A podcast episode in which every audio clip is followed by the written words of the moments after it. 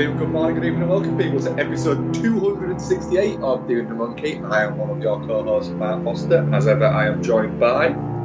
Becky. Hello, everybody. I'm starting to remember to leave a gap now. It's good. The thing is, I wait for you and you wait for me, and then it gets weird. You just go first with that. It's all good. Ian, hi. And this week we have a triple banger, don't we? Because we're covering The Meg that we were going to cover last week, but then life got in the way and me and Becca couldn't see it, so we're covering it this week now. But then we were always going to cover The Equalizer 2 because it's The Equalizer 2. So we're covering that as well this week, and we've decided to sort of introduce a new feature, which I think we've not really decided if we're going to do it every week or if we're going to do it sort of sporadically and dot it around on a semi-regular basis. In that, where we're going to do a retro review. The winner of our poll was Red Sonja, but you can't get hold of it legally on streaming services or even to buy on iTunes or Amazon. As we're all law-abiding citizens. As we're all law-abiding citizens, and we're all digital all the time. Nowadays, we don't buy physical. I'm quite happy about physical. This is on you. All right, and Becky Waugh. But, interesting enough, weirdly enough, hopefully before the end of this week, there should be a piece on the website which kind of links into this a little bit that I'm writing at the moment. And also, Ian's got a review of BlacKkKlansman on there, which we'll be covering next week. Mm-hmm. So I'm plugging the website. I'll do it a bit later again. So we went for the number 2 spot on it, which was taken by Joe Carnahan's The Grey, which is interesting because Joe Carnahan is a very... he's a big favourite of the show. And also, this was both Martin and Ian's number 1 film of the first year that we started doing The Monkey. Yeah, it was. Yeah, it was. And the thing is, neither was new, because Ian, obviously, at the time was still doing 35 millimeter heroes, and they recorded that show and released it, and I didn't listen to it, because I didn't want Ian's list to influence me. And so I had no idea it was The Grey at all. Interesting. So yeah, watch for me, even though you're not, and I've seen it before. So fucking intrigued to see what you think of this, Bex, because like it feels like it's potentially your wheelhouse, but I could also see how it maybe could not be. Like I'm very, very. I'm fascinated in both of your opinions on all of these fucking films. Yes, fascinated. I am as well. In terms of, I think there's some good discussions to be had with these. Also, as well, we'll get into the usual tangents. I believe Ian has a tangent already and raring to go to start off with, which isn't really a tangent because I'm going to ask him directly about it. So I don't think it can be counted as a tangent. Not a lot of trailers, but there are a couple out there. What else have we got? Well, I think we've got a question, which is a fun question we've got there. Oh, I haven't seen the question. That's not fair. I haven't had a chance to prepare. We're going to have a look then. Okay. I'll do my little spiel. Well, you're chatting shit. Well, I'm chatting shit. Yeah, to be fair, back to the tangent, I think you're going to have absolutely no interest in, so you've probably got a good 10 minutes. Yeah. Oh, is it about what I think it's about? Yeah, probably. Yeah. Okay. And... Yeah, so we'll crack in. Before Ian, we discussed Ian's Atmos. What other news has there been? Well, the big news is the Bond news that Danny Boyle is no longer going to be directing the next Bond movie. Are they still using the same script? Because wasn't he co-writing? He was co-writing it. We don't know. It was he'd come up with a story.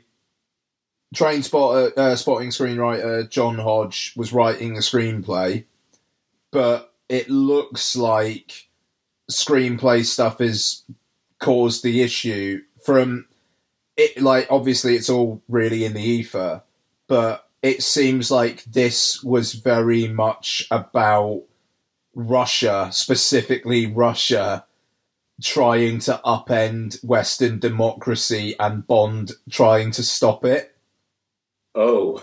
Which, yeah, could be a bit too on the nose with the current climate, with something like Bond being as big as it is. And apparently there was some very big thing that happened in the film, which weirdly rumors are either that Bond spends a lot of time of the film in prison, or that he dies, like actually dies.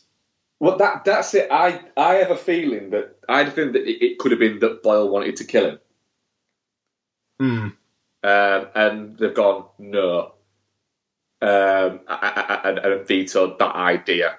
And Boyle could have gone, but isn't it the last one Craig's doing? Can't we just fucking kill him?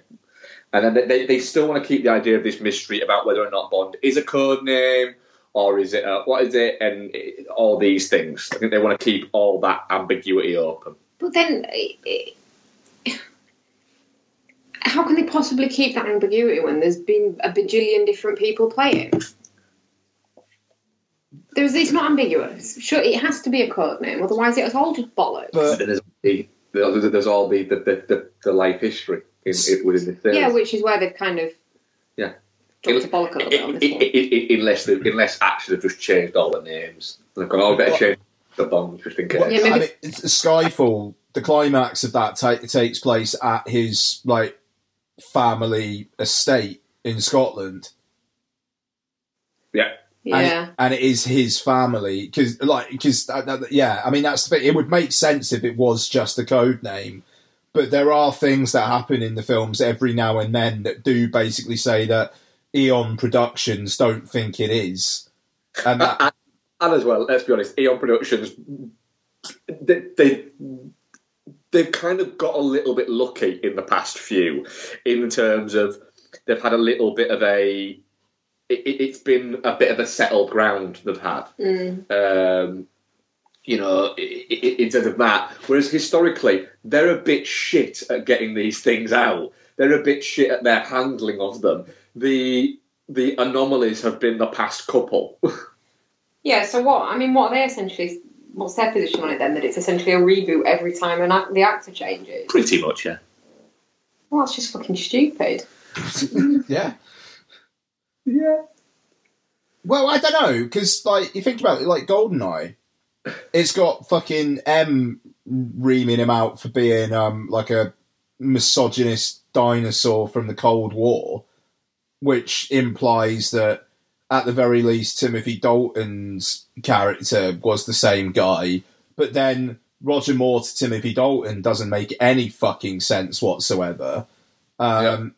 Connery to Roger Moore doesn't really make that any sense, and to be fair, George Lazenby didn't make any fucking sense either. But then, like, there was a little bit of, I remember at the start of Honor Majesty's Secret Service, it's almost referenced that maybe he'd had plastic surgery, and it's like at least it's something.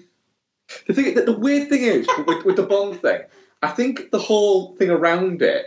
Around their history and like that is a lot more fascinating to me personally than any of the other fucking films. Like, I would happily watch a 2-hour documentary about the ideas of the first 19, 20 James Bond movies and about the characters and stuff like that than I would ever watch one of the other fucking Bond movies. There's one in a volcano. I'm sure some are fine, but I have zero fucking interest in watching. I seem to remember really liking anything pre-Craig in the volcano. Yeah, You Only Live Twice has a climax in a Spectre base in a volcano. I remember liking from what I remember. I'm 99% sure I've seen them all at different points, but I really liking Moonraker and Octopussy, and the rest of them, that's it really. And from what I understand, two fucking weird ones to point out as the ones you really like. Sorry. Historically, they're the ones that everybody goes, these are the two shittiest Bond movies, and I'm going, which ones are they? Oh, I like that one. I'm not saying they're the shittiest. It's just they're not even fucking close to being the best. Yeah. I mean, for Russia with Love, man, that film is fucking incredible. It probably is, and I probably need to go back and watch that. I probably do, but it's just from the ones that I remember having watched and enjoyed, It's those two that always stick out in my brain. I don't specifically remember any of them, but I remember watching them on a Sunday afternoon with my dad because he liked Bond. That's a weird thing, watching a Bond movie on a Sunday afternoon. Well, it always used to be a bank holiday Monday kind of thing, didn't it? I could see it translating to a Sunday afternoon. Yeah, and I've always found them odd as a movie to watch during the day. I think I have like a box. Do we watch on a Sunday afternoon? And they are a bit pantomimey, aren't they? The earlier ones. Yeah. So they are a bit Sunday afternoon-y. Oh, but they're great. They are great fun, though. Like I know in today's enlightened day and age, the films are problematic. But I don't know. They're set. They were made in a different era. Even though then again you could say The Birth of a Nation was made in a different era, but then I don't know. You're talking pre-war there. Yeah, there's a different era and there's an entirely different global. Okay. What is it? Sensibility from that. Mm. Seriously, if we were to just like watch a few Bond movies and talk about them, I'd be so fucking down for that. Noel wouldn't. He's made that clear in a fucking chat this afternoon. Noel would be right. As soon as we said that, if I said right now, agree to that, Noel would be smashing his phone into a fucking couch going, no, just no. Why does he not like Bond? Noel doesn't like Bond. Why? Doesn't give a shit. Because he's a sexist, misogynist dinosaur and he sees too much of himself in the character. Fair enough.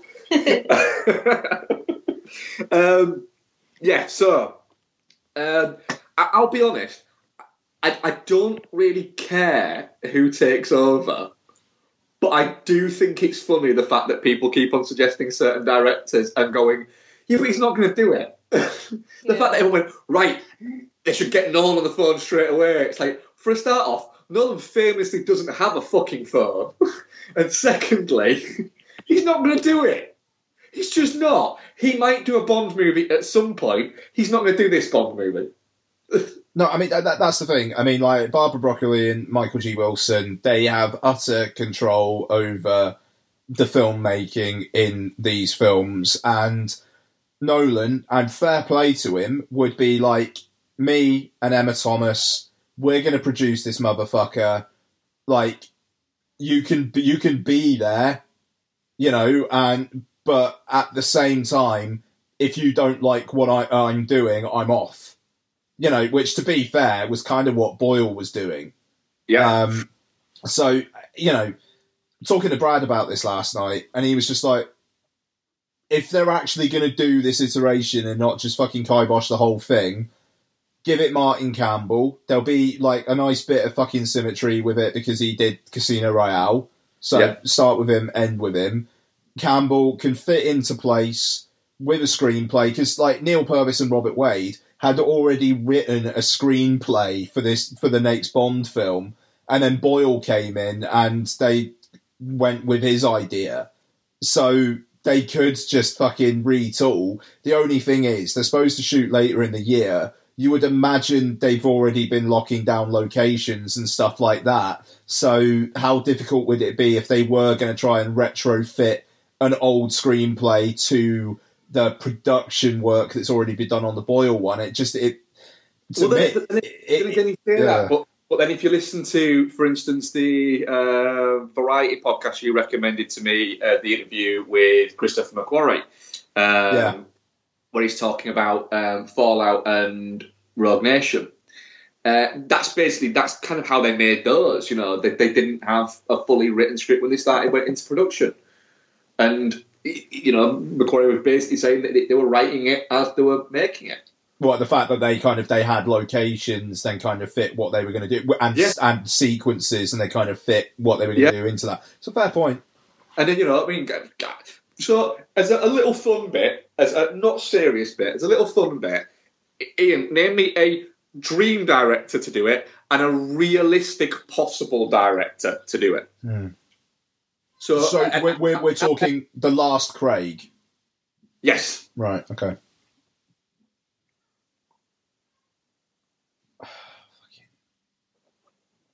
You see, I think it would be, and a lot of people are going to scream, but I'd be very interested to see what, like, Matthew Vaughn would do. Fair enough. But, like, he's already, like, the Kingsman films have already kind of said the type of Bond film he would make.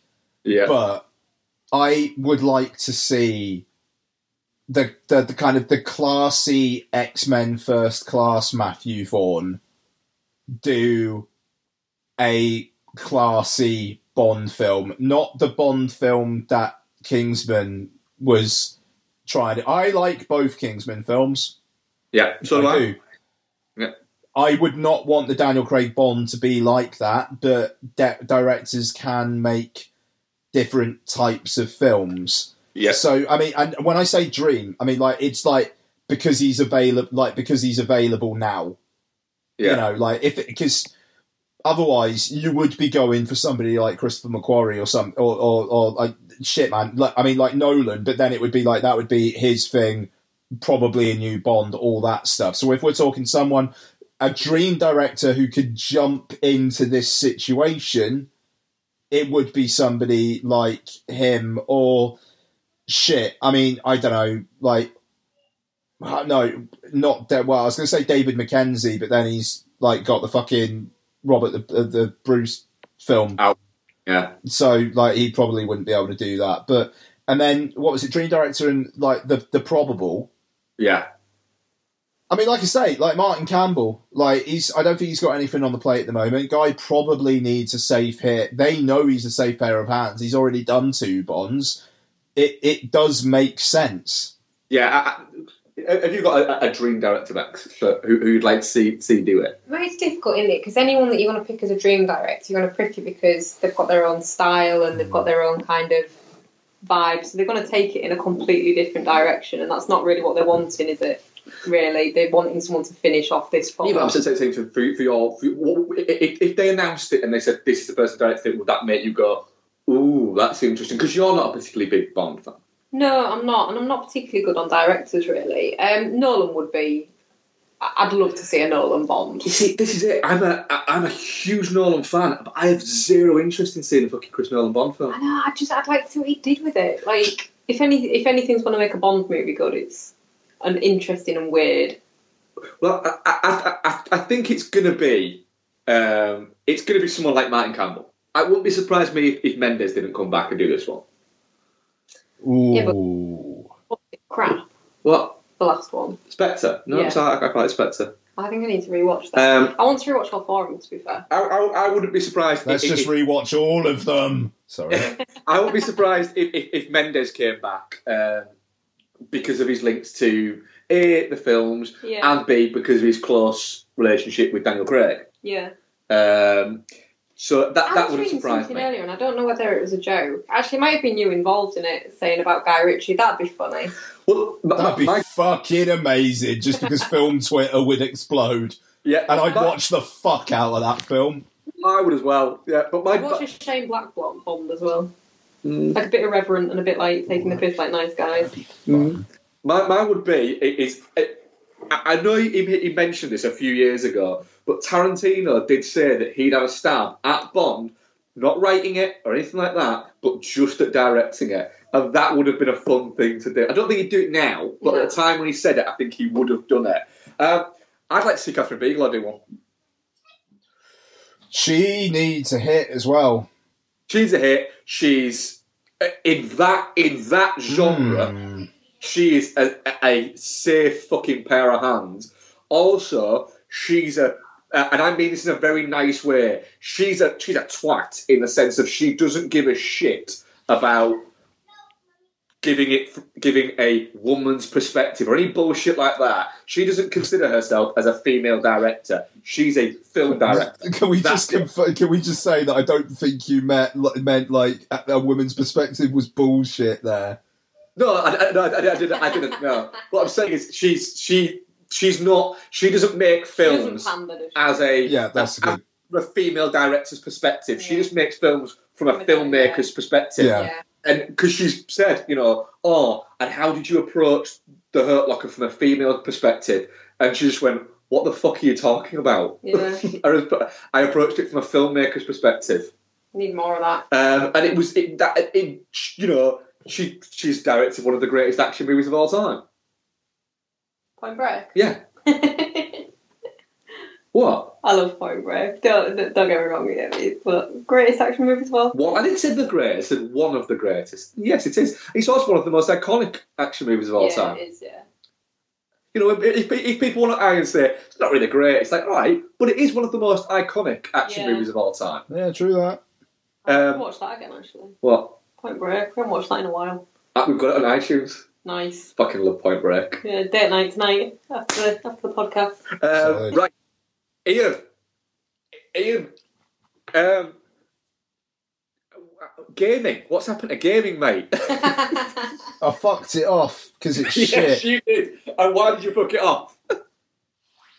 Well, because some. He flipped, and then he flopped. And then he flipped, then he flopped. Now he's flipped again. I'm not having it. I'm not having it. I've exposed myself to zero gaming media over the last week or so, and it's been great. Not having it. I've been watching films. I've been not staying up until fucking midnight trying to fight robot dinosaurs. So, you know, I've had more sleep. I've been a better me. Being the best me is not playing games. It's great when something happens and you do something and it makes you go, do you know what? I fucking love film. It just like it's a nice cozy blanket. Yeah, it is, because I love film. Fucking right. So go on, Ian, because I haven't watched the video yet because I sat down and got myself all set out to watch it, like properly, like. Had my drink on the side, I tidied the living room, so everything was all like the perfect environment to watch it. And it had been taken down because you were re-editing it and putting it back up. Yeah. Since then. So I'm still waiting, and it probably won't get watched till tomorrow night. But go on, tell people what you know, Dolby Atmos experience was. Well, so yeah, I mean, basically, it's a fucking it's an absolute minefield. All right, so Bex, if you wanted to look at that Twitter question, now's the time. So. Well, I'm not interested. You're not going to be in a minute. So I'm on the Curry's website. I'm going to look at soundbars and whatnot, and they've been doing some deals. And there's this JVC one that's £350. It's like, oh fuck, you know, that's not bad. It's like, right, okay, 4K pass through. Okay, great. So what I mean by that is basically, okay, you got a 4K TV, you got a 4K Apple TV. If you plug something in between them that can't handle a 4K signal, then you ain't getting 4K out of that Apple TV into your 4K TV. So, as well as that, 4K HDR. So the thing is, this JVC thing, it says 4K pass-through, but it doesn't say 4K HDR pass-through. I want my HDR. I want my bright brights. I need that shit. So, also... Well, my TV does Dolby Vision, and my Apple TV does Dolby Vision. So I've also got to try and get a soundbar that does fucking Dolby Vision. So this JVC one, all I can find out about it is 4K. Right, okay, fine, not much of a help. So I go on their website, it's like, well, Curry's PC World now handle all product queries and technical support for our soundbars. It's like, right, okay, that's ominous. Yeah, so I at Curry's PC World saying I just want to know, can this pass through HDR? And I wait 2 days and I get a reply saying, well, I've had a look at the item description. It says it can pass through 4K signal. It's like, right, yeah, great. Question I asked. Fucking, yeah. And I was just like, okay, thanks for the answer. Not really what I was going for, but I appreciate it. And then they were like, well, if you want further guidance, blah, blah, blah. It was like, no, just give me the fucking answer to my question, but it's fine. Cool. That's like saying, so does this set of highlighters come with a blue highlighter as well? It comes with a yellow one. Brilliant. Does it come with the blue? You'll have to ask us again. What was the question? Fuck you. Yeah, no, I mean, it's fucking ridiculous. So then I find this soundbar and literally says, like I didn't say on the Curry's website, I had to then go on the Sony website where it confirmed Dolby Vision, 4K, all HDR, good. So basically, first off, be very, very careful with the soundbar you select, that it can actually pass through the signal from the Apple TV or whatever device you're using to your TV without taking anything out of it, because the soundbar can't handle the processing. So you connect, the soundbar doesn't connect, it has to connect to both your Apple TV and your TV. So basically, my Apple TV is plugged into the soundbar. There's an HDMI in there. Yeah. And then there's an HDMI out that goes from the soundbar to the TV. Right. So, yes, it passes through that. Right, cool. Yeah. So there's also a digital optical cable. So, like, any apps on my TV can also pass through the soundbar. But, of course, I can just have the TV volume on as well. It doesn't, like, my TV is set up in such a way that I can have volume come out of the TV and the soundbar at the same time if I want to. So basically all I do is when I'm... Because Lottie and Donna couldn't give two shits, so whenever I want to watch something, I just turn down the TV completely and just up the soundbar, so it's fine. So, got it. And then the issue with Dolby Atmos is that Dolby Atmos... What it does is it has an extra channel for stuff that kind of sound like they're above you. So as well as center, left, right, surround, left, right, subwoofer, you've also got a channel that's above you. However, Dolby are licensing the Dolby Atmos thing not just to solutions that are literally physical speakers. So it's essentially if the thing can... process the Dolby Atmos track, which is just a normal Dolby Digital or Dolby True HD track with an Atmos element added onto it, then they'll give it the licensing. And what that means is I've got this speaker setup I have is a 2.1 setup, so there's only two speakers and a subwoofer. Yeah. But Sony used this thing called a vertical surround engine, where basically they process the signal in such a way that I don't know what the technicals are, but I will say it doesn't sound like literally the speakers are behind you, above you, whatever. But it does sound like the sound coming out of the soundbar is reaching those areas, but kind of coming from the TV. So you can still tell it's only coming from the soundbar, but when the upwards channels kick in, it does actually sound like sound is being being placed up there. Yeah. It's weird. It's obviously not as good as an actual solution or a soundbar that contains more speakers. And one day I will upgrade. I will. This isn't my forever soundbar. Yeah. But for something that basically I traded in a PlayStation, well, I refunded it and got this instead, I am very happy with my choice. Good.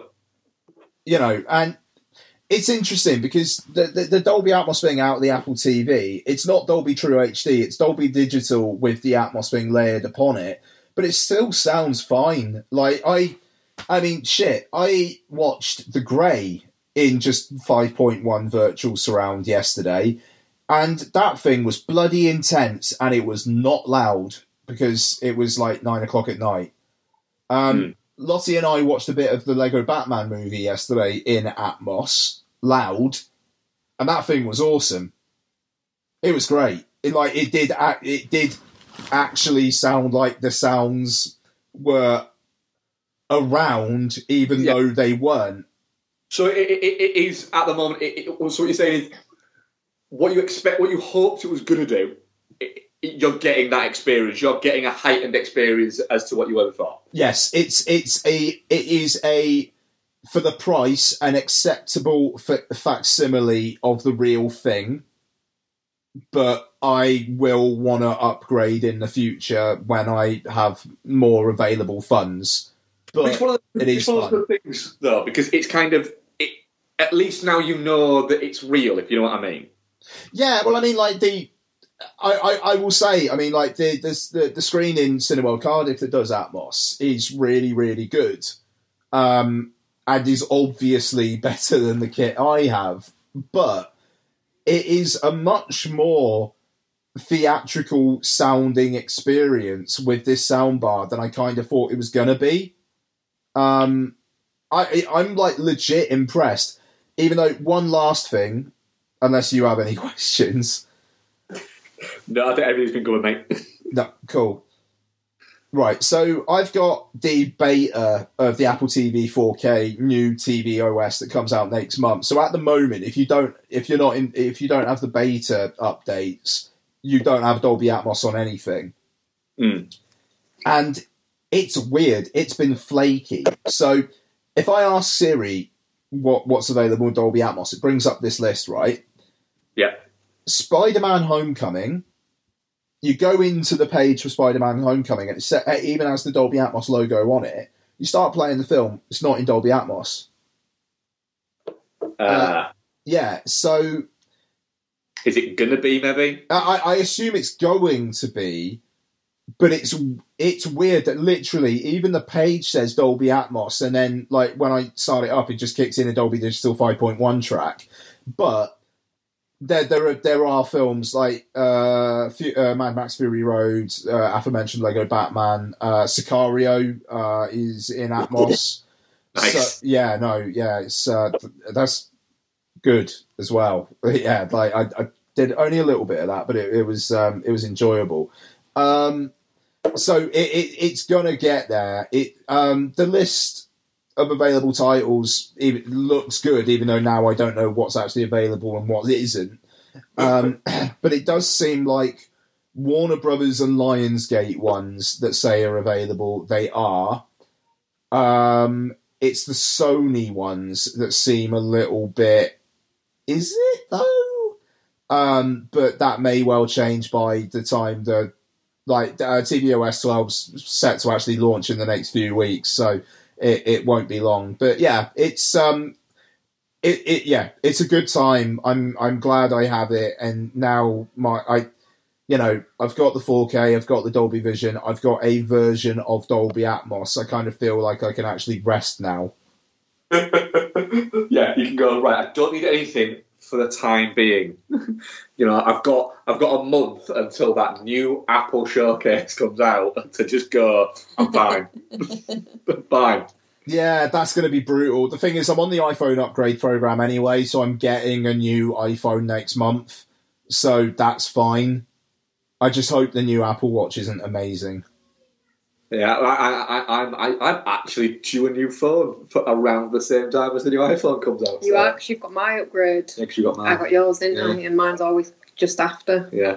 Well, there's three new iPhones coming out this year.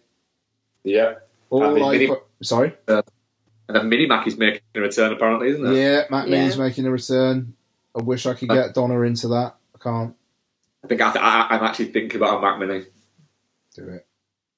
Is that, I was reading about this, is that the one that doesn't come with like a monitor or a mouse or a keyboard like or anything? It's just literally the thing, and then you could plug it into your TV. Cool. And then you just have like a wireless keyboard that you use for it.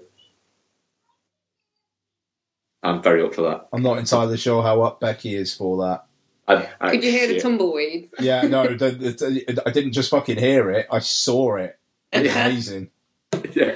Yeah, I'll look for it. I'm not entirely sure how much I'm willing to pay for a computer that is just literally... A box. The fucking box, no. Right, cool. Just buy an iMac. Well, yeah.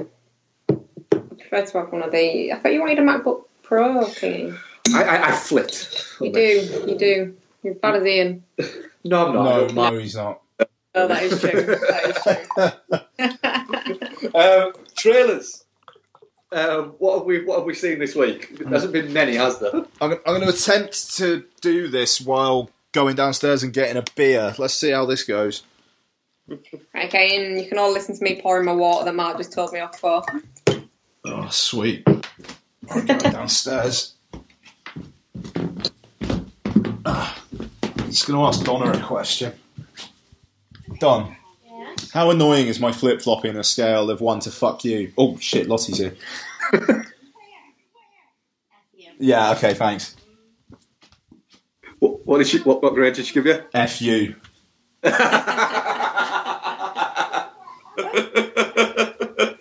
Oh, I have to say, it drives me mad. God bless that woman, mate. You've got an absolute superstar there.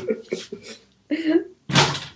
Right, I am holding my MacBook, like, because I'm in the kitchen and the Wi-Fi usually cuts out here. I'm holding it as far as I can by my fridge, hoping it doesn't cut out while I get a couple of drinks. Come here, you bastard. There we go. Right. There we go. And I'm leaving this in. This is great physical dexterity on my part, this. Right. Okay. Right. Trailers. There's been a couple of big Netflix ones this week. There has, hasn't there? Netflix has, after having, you know, what I would say has been a difficult few months. Fucking few months. In the sense that it's not that there's a lot of stuff that's been doing is crap. It's just that a lot of people have started to.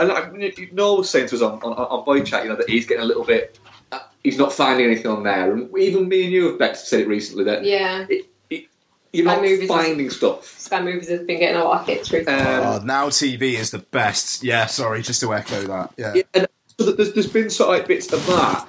And then Netflix kind of go, hey, can we just remind you, we've got a new Jeremy Saulnier movie, we've got a new Alfonso Cuarón movie, we've got a new Martin Scorsese movie, we've got a new David McKenzie movie, and all those are going to be available for your subscription and before the end of the year, and you kind of go, fair enough. Yeah. No, I mean I do agree with that. There is stuff to look forward to, but you look through some of the menus and everything's duplicated and everything's uninspiring. And it's a little bit Netflix. What have you done?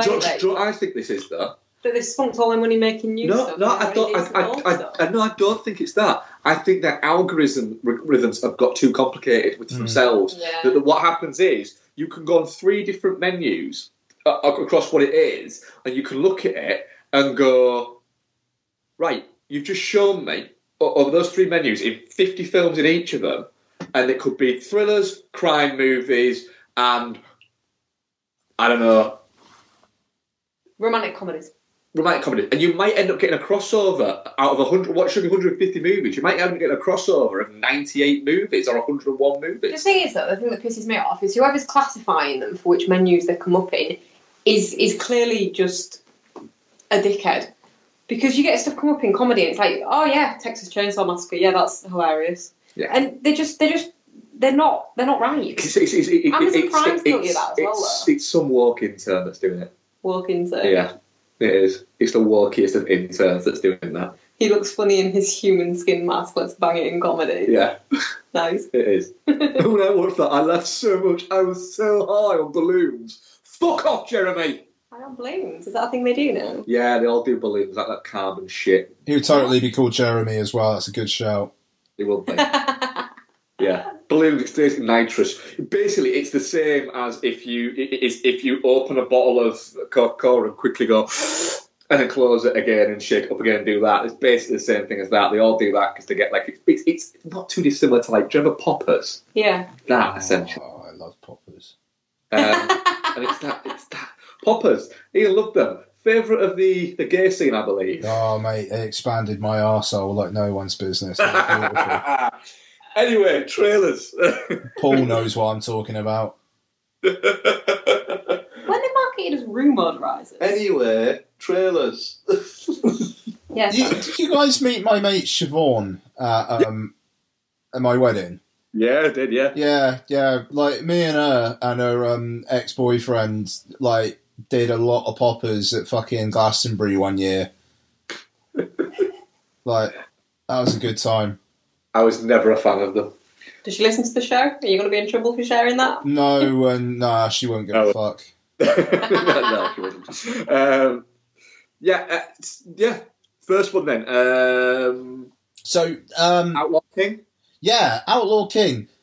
I'm very intrigued to hear more than like 2 seconds of Chris Pine doing a Scottish accent. Yeah, I am as well, because when he did it, when somebody mentioned that he had a Scottish accent, and I thought, oh no, is that going to be terrible? And then when I actually heard it, I was like, oh, that's all right actually. And Aaron Taylor Johnson Wood it is now, I'm thinking it, yeah. Aaron Taylor Johnson Wood's accent in it is quite good. That's a funny name. Sorry. It is, isn't it? It's too many syllables involved. It's too many also euphemisms for penis as well. Mm. Oh yeah. Yes. Anthony Taylor has Johnson's wood. It looks intriguing. It looks like the traditional Scottish telling the English off and out we bastards. And there'll be a big speech amongst loads of people that Scottish people will shout drunk in pubs for years to come. Yeah. I'm kind of fine with it. I'm not keen for it, I'm not going to lie.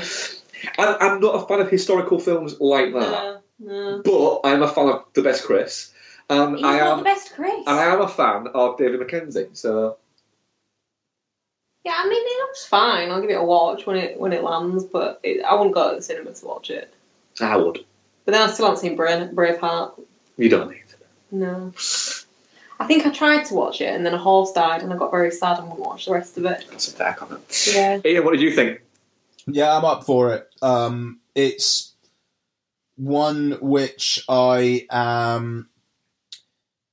I'm slightly reserving judgment, but I hope it's more interesting than the trailer actually kind of makes it out to be.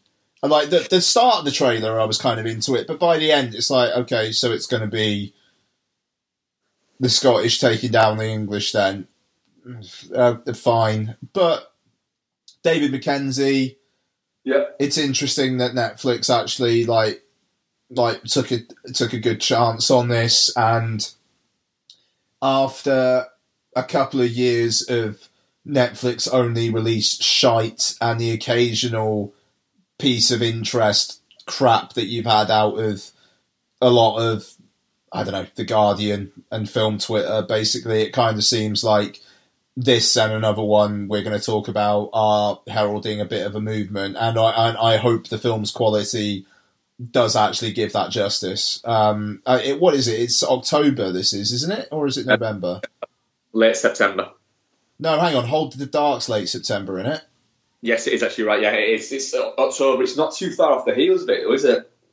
I think it's only like a few weeks. This feels like one that may be LFFE. And fucking if Netflix want to put their bloody films in the online screener library for LFF, that would be just fine. I can't see them doing that. Well, you know, you never know. They want the coverage and shit. Who's to say? Who's to say? I can't believe I fucking got into LFF again. And I think Dune The Monkey's going to be on my fucking badge. I'm very proud of that. I think I put them down as my company. I am probably unnaturally proud of that. So am I. Like because, just like because people will look at it and go, "What is that?" Like I'm just gonna I'm gonna wear my Laura Dern Girls on Top T-shirt that arrived today. With Dude and a Monkey on my lanyard, I'm just going to make some people's heads explode. Yeah, I in my brain, as kind of like a visual gag, in my brain keeps playing it. That is, if I did go to LFF and did get in and me and Ian turned up, that everybody else, like the theme tune that they'd have as they walked in to LFF would be something like either synthy or something like fucking just worthy or anything like that.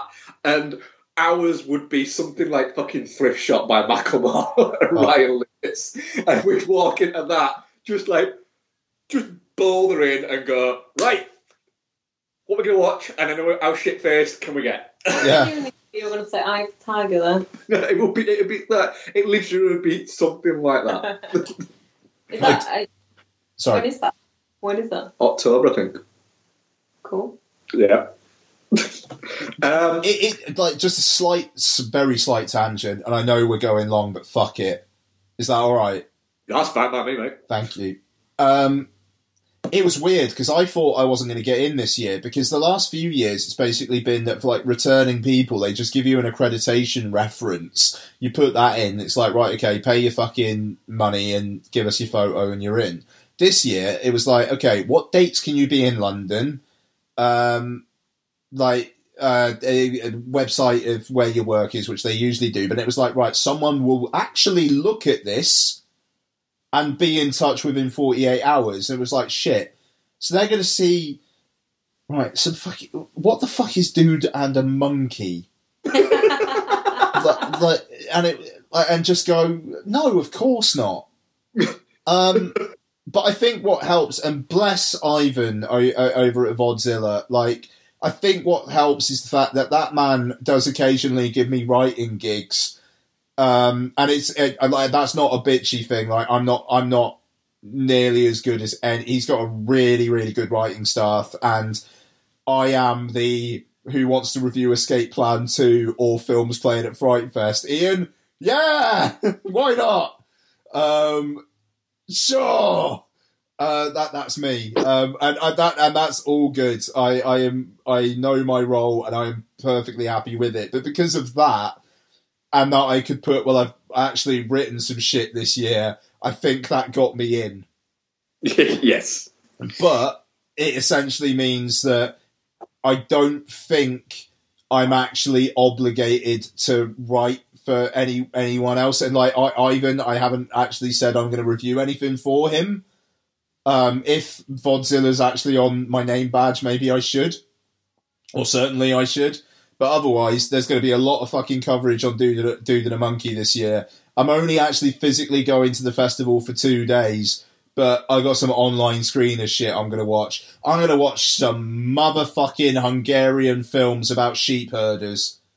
I fucking love a Hungarian film about a sheep herder. Can't wait. And I'm going to write about them. Nice. Hold the Dark. That's a fucking trailer, isn't it? Let's fucking do it. Let's do it. This looks like The Grey, but it's Jeffrey Wright and not with wolves. Well, kind of with wolves, maybe. Well, yeah. But there's fucking... As Jeremy Saulnier does very well, there's shit going on. There's other shit going on. Oh. That man likes a dark movie. And I adore the reasoning for why he did Green Room after Blue Ruin. Well, he was asked why do this movie after Blue Ruin, and his response was because they allowed me freedom to make a movie, and there is no way I would be allowed to make this movie later on in my career. Regarding which one? Fair fucking Green Room. Green Room, because he said with the movie I'm hoping to make. And the path I'm hoping my career is going to go on, there's no way in 10 years' time I'm going to be able to make this movie. I want to make it now. And to have the kind of the balls to basically say, hopefully I'm going to be too big to make this type of movie in the future. And B, to go, the other point he was making is that he doesn't feel that in 10 years' time he will have the mentality to make a movie that angry again. Blue Ruin's a pretty angry movie as well, isn't it? And Green Room's a very angry movie. Yeah, Green Room's horrible, but an absolutely magnificent film. But this looks like you feel dirty watching it. It does, but Green Room. But All the Dark looks like it looks like it has all the verve and panache and the style of those movies, but with a more somebody who was growing as a filmmaker, and I don't mean that in a wanky. Where I mean, I see what you mean. It is somebody who is going, look, I've done this, but look at this, and it's somebody who is getting fucking better. But I mean, it's Jeff. It's interesting, though, because it's like what happened with Peter Jackson, where he's kind of said a few times that he'd like to go back and make a low-budget, kind of like down and dirty, gory film. And it's just like, they wouldn't... you'd imagine they wouldn't allow him to. Now it's like, he's I think he maybe co-wrote or at least produced the Mortal Engines. He's done this World War One documentary that's playing at LFF, and it's like, he's too... Peter Jackson now to ever be Peter Jackson then again. Yeah, he's stuck in this weird kind of like limbo of he doesn't really know what to do, because he can't go back to making the movies he was making before Lord of the Rings. Why can't he? Because have some integrity and just do what you do. The weird thing is, as an oddity, I don't think a studio will give Peter Jackson 70 million to make a passion project. Or even 30 million to make a passion project. I don't know. He promises him a big budget blockbuster, they'll let him do what he wants. He don't want to do the big budget blockbuster. And I think he's what is it, past six movies? Six is past, what, eight movies have been in the Lord of the Rings universe. So, does he have it to get out of there? Yeah, did you see that thing about... It was a few weeks ago now. Did you see that thing about Topher Grace apparently makes supercuts of movies where he, like, really massively condenses them, and he did The Hobbit? Yeah, no, he's done, like, recuts of, like, Star Wars shit as well. Like, he finds it therapeutic. He does it as a hobby, and then you can't get him anywhere, but he's done a supercut of The Hobbit where it's actually, like... the length it should be, which is one movie instead of three fucking sprawling, bloated pieces of shit. He's done it as one movie, and apparently it's really good. He's an interesting guy. He is. He's a really interesting guy. Well, as a way to relax, didn't he? When he was doing some kind of role that was really getting to him, he took up editing. I wouldn't be surprised if it was BlacKkKlansman. No, because I think he did one... No, it might have been, actually. Yeah, it might have been. He's been very vocal on how difficult he found that. I can imagine him needing to do some serious, like, silly shit to get away. I mean, we'll talk more about that next week, but to get away from that, yeah. Mm. Any other trailers that we've watched this week? Another one for the Happy Time Murders. I don't care. I'm really looking forward to it. Or maybe we talked about that last week, but I'm just going to say I'm really looking forward to that film. What was quite amusing... it was a bit weird. We both had a bit of a moment, didn't we? Yeah, there was a trailer for the Happy Time Murders. I'll keep getting that wrong. Before The Meg. But it wasn't the red band. But there was still quite a few moments, wasn't there? You have to point out why this was a bit troubling. Because here we were there with Isabel, which that's not actually that troubling. I wouldn't want to see in that fucking Red Band trailer. She's seen a lot worse. She's been watching Archer, Becky. Yeah, but there's not puppets jizzing all over their office. No, but I would say Archer's pretty bad, babe. But behind us, there was a couple that had, like, kids from the ages of, 5 to about 9? Hang on, what fucking... Oh, yeah, the Meg's the 12A, isn't it? Yeah, all right, yeah. Yeah. But, yeah, Happy Time Murders trailer. Yeah. Sure, there was another trailer that showed when we were at the cinema that we haven't seen before. I can't remember what it was. Can't remember. Ah, oh, fuck. But anyway, so, trailers. We'll move on to our first feature movie, then. We're going to be here a while, aren't we? Yeah. Okay. How you doing? I'm the Lyft driver that you called to take home your girlfriend. Not a girlfriend, man. Oh, credit card was invalid. Come in. There you go. Pay yourself whatever and give yourself a nice tip. Thank you. You're not going to ask me if she got home okay? This is the point where usually I'd give you a chance to do the right thing, but not tonight. Tonight I'm going to need your cameras, cell phones, anything you might have used to record what you did to her.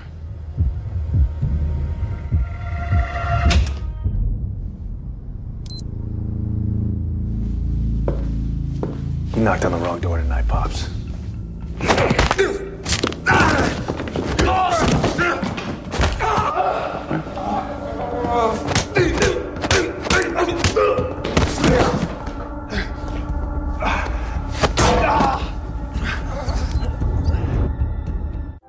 The Equalizer 2, a sequel that nobody asked for, but everybody wanted. Nice. I think this is the first time Denzel's ever done a sequel, isn't it? Yeah, true that. Directed by Anton Fuqua, starring Denzel Washington, returning as DIA agent Robert McCall. Also stars Pedro Pascal. That's who it was. Couldn't fucking remember his name all the way through it. Also has Melissa Leo and Bill Pullman in it. Doesn't pick up exactly where the last one left off. It kind of... We didn't rewatch the last one, and what I would say is I think you could possibly watch this in isolation. Yeah.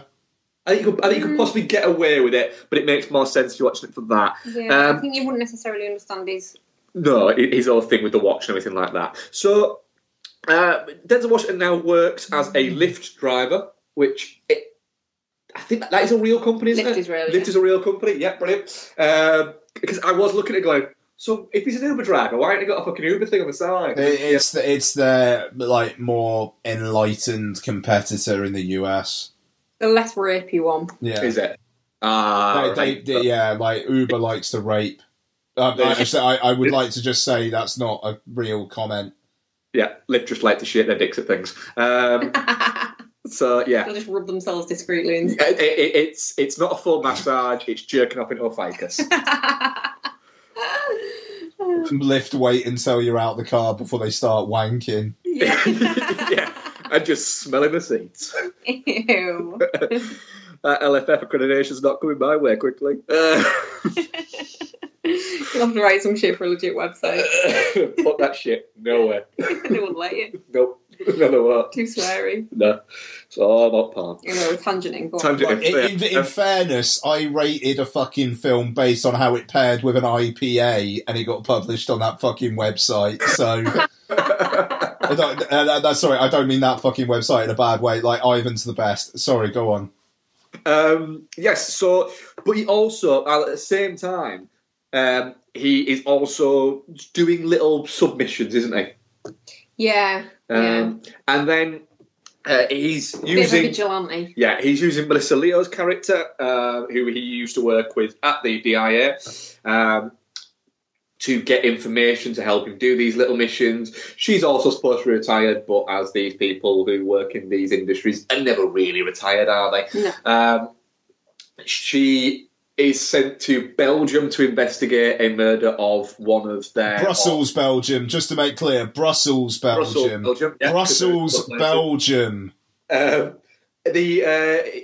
murder or suicide, as it would appear, of one of their agents. Murder-suicide. And she feels that it's not quite all what it seems, and then she winds up, we are all spoilers all the time, guys, dead.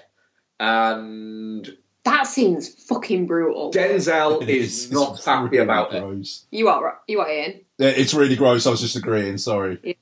Denzel is not happy about it, is he? He is not. I'm going with you first, Bex. Bex, what did you think of The Equalizer 2? It's a bit of a weird one, isn't it? Because I remember when they said they were doing a sequel for it, I was a bit like, where do they take that? Because obviously the first one's all about him. He's just trying to kind of live a normal life, isn't he? And then he gets sort of sucked back in by... It's almost like it's a reboot, but it's not a reboot because it's a... Well, it's feeding very much off what happens in the first. But it's like you don't have to do any of that backstory shit with this one. You can just get straight into him being a bit of a badass. No, I mean the first one's like a reboot, but it's a reboot, but as he would be now. Yeah. So it's... Yeah, so this one you don't have to kind of go through that emotional why am I where I am kind of stuff. He just is there, and he's still like you say, just living his normal life, but doing these bits on the side. And obviously you've got the young kid that lives in his building that he sort of mentors in the same way that he does the young kid that works with him in the first one. Boy Grace Moretz. No. The boy that works with him as he's trying to become a security guard. Oh, God, yes. And he gets him to do his exams. He definitely doesn't work with Chloe Grace Moretz in the first one. No. Chloe Grace Moretz is a prostitute, Mark. I don't think Denzel works as a prostitute. Yeah, well, I clearly don't remember the first one that well, so carry on. That's problematic. Was she a prostitute in the first one? Straight up, yeah. She was like, oh. Yeah, the whole thing starts because a pimp beats her up. Carry on with what is it? So anyway, so you've got that mirroring of the mentor-mentoree relationship there, and that's very, very nice. And you know, it's a bit of a distraction, but it also shows that, you know, he is fully embracing the normal side of his life, but then he just goes off and does this crazy shit in the background. And I think it's a little bit, it feels a little bit messy as you're going through, because there is quite a lot of different bits going on. They do eventually all pull together, but it does feel a little bit like you're jumping from one scenario to the other. Yeah. But you know, I said to you when you get to that sort of evacuated town, from that point onwards, the badassery is just palpable, isn't it? It's just all fucking badass. It's some good shit. There's some good kills. I love a good kill. You do love a good kill. Yeah, yeah. Go on.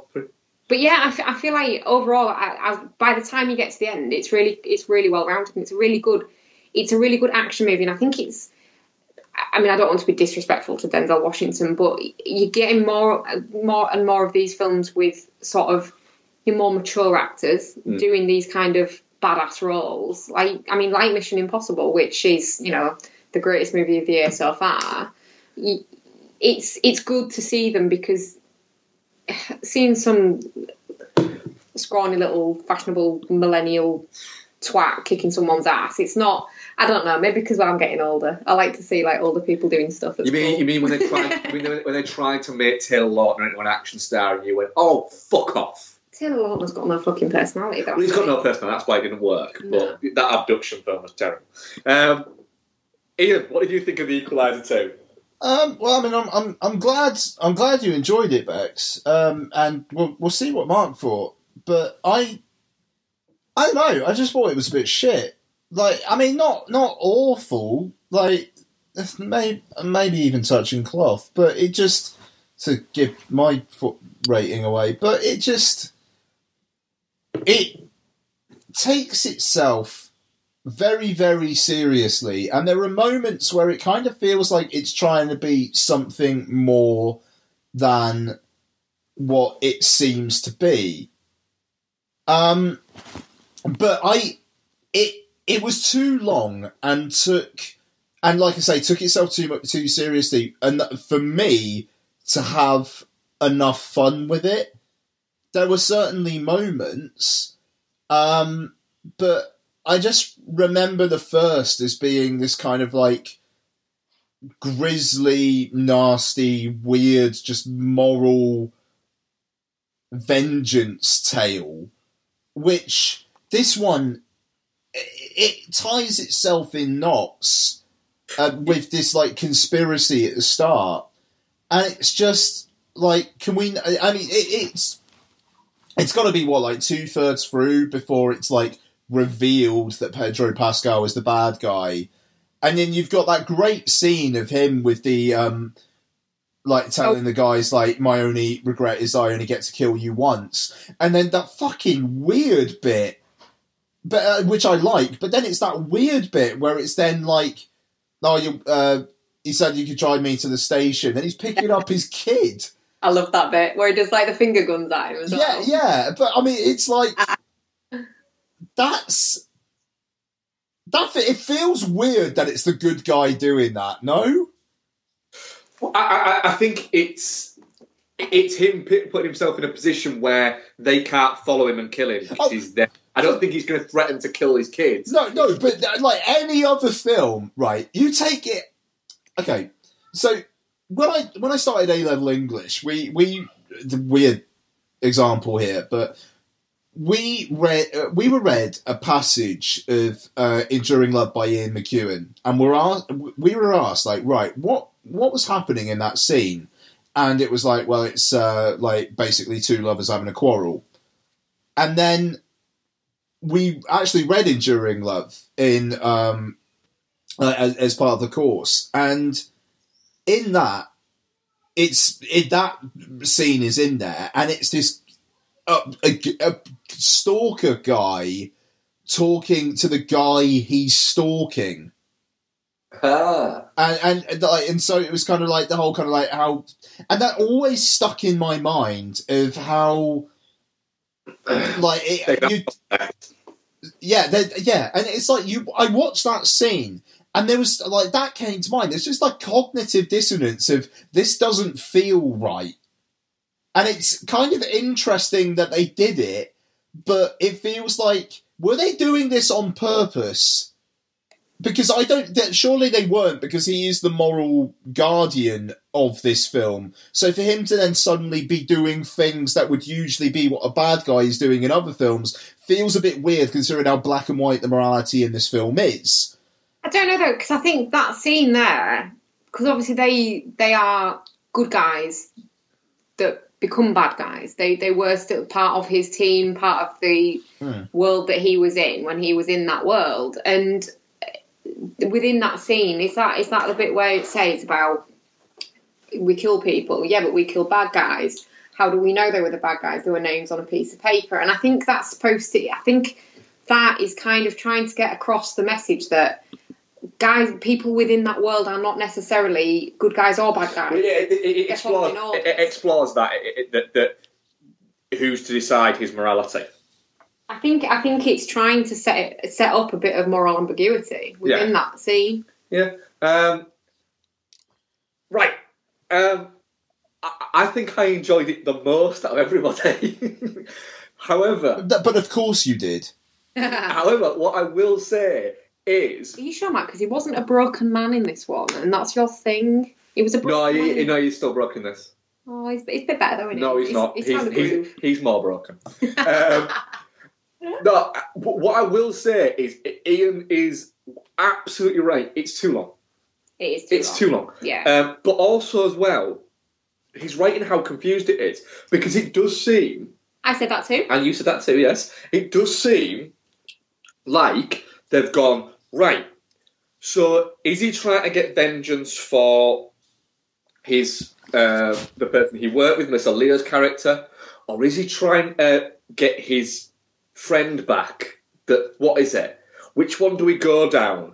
Wait a minute. Let's have both. And it kind of friend back. Yeah, his friend, his little friend, Miles. Oh. His little friend. All right. Okay. Yeah. Sorry. And so it's like they've gone. Let's do. Just to clarify, Ian, Mark just did a bit of thing when he said his little friend Miles, where he put his hands about a foot apart to like show his height. Okay, that was a bit weird, Mark. Miles is a munchkin. So anyway, so there's two of them, and it's too much, and we don't need to see Miles painting that much. Oh, but he was good at the painting. He's just painting a fucking wall. Yeah, but he's doing that instead of being out on the corner. But he still goes to the fucking corner. No, but then he goes and gets him. Oh, that looks good as well. I will say that that bit, the scene where he goes and gets him, and then he's in the stairwell. Whereas, where I will say, though, I have watched it when in the stairwell, and I'm going, surely they'd have come downstairs by now. Yeah, you just But then again, they almost do sort of block that and caveat when the guy, as Denzel and little Miles have left, where one of the guys turns around to the other one and in a quite terrified voice goes, "Who the hell was that?" Yeah, like that. They've all one of them was gone, "We need to go and get him." And they've all gone, "I don't think so. I just don't think so." We just leave it. I say we just say no. But that scene in that stairwell, you're watching it going, "Oh, fucking hell, Denzel. Yeah. That's Denzel." Oh, he's got that ability to go from being cuddly kind of father figure Denzel to reminding you that he was in fucking Training Day Denzel. That to make you just go, "Do you know what? This has no place in this movie at all." Like you were saying, Ian, this moment and this scene belongs in a far weightier and a far more worthy Denzel movie than The Equalizer 2, which for a start off is called The Equalizer 2, not The Equalizer something else. Doesn't happen a lot in modern sequels, that. True that. But it's still a fucking great fucking scene. Can I just point out about that scene as well? Right, you know how much of a sucker I am for stylish shit that's done with guns. Yeah. That bit where he crosses his fucking hands over with both guns, I love that. Yeah, it is. It just, you look at it and you go... Oh, and do you know what else? Sorry, I keep interrupting. But do you know what else was a really good bit? What? You know when they go after... You just really good bits now. When they go after her husband, yeah, and he's like creeping around and you're thinking, oh shit, he must be there, and then he's not there, and then all of a sudden he's just fucking there. I like that as well. Yeah, but so I'll shut up. I do think that the thing is, don't ever feel like you have to say, all right, I'll shut up now, Beck. Sorry, just you don't. It's a weird insight into your relationship. Oh, fucking, I wish. Oh, yeah, but he didn't interrupt me when I was saying what I thought. But the bit that you liked best is the bit where the ending. Oh. Like what is it? The badassery. Yeah, it was the bit where it started to, where I went, do you know what? I'm enjoying this, but it also feels like it's out of a different movie. It feels a little bit... Yeah, it did. It doesn't feel in step with the movie that I've been watching. But... I don't know, because he's obviously he's saved doing all this dangerous shooting shit for when they're in an isolated situation and no one else can get hurt.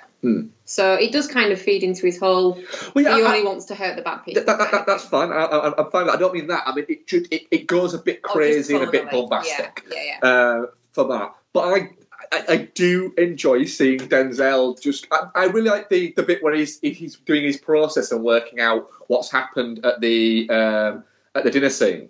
That was a nice stylistic bit from... When the camera's swirling round and then he's like there with them. Yeah, that was good. Yeah. Yeah, I thought that was pretty cool. We didn't need the sub-story with the old man and his sister. That felt weird. I didn't get what was happening there because I thought it was that he was trying to prove that his sister did the painting. Yeah. And it was so he was like...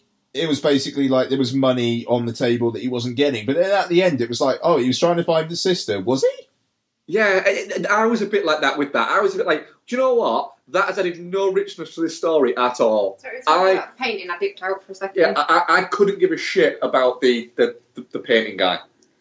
Oh, no, but it was... But it has no place in the movie.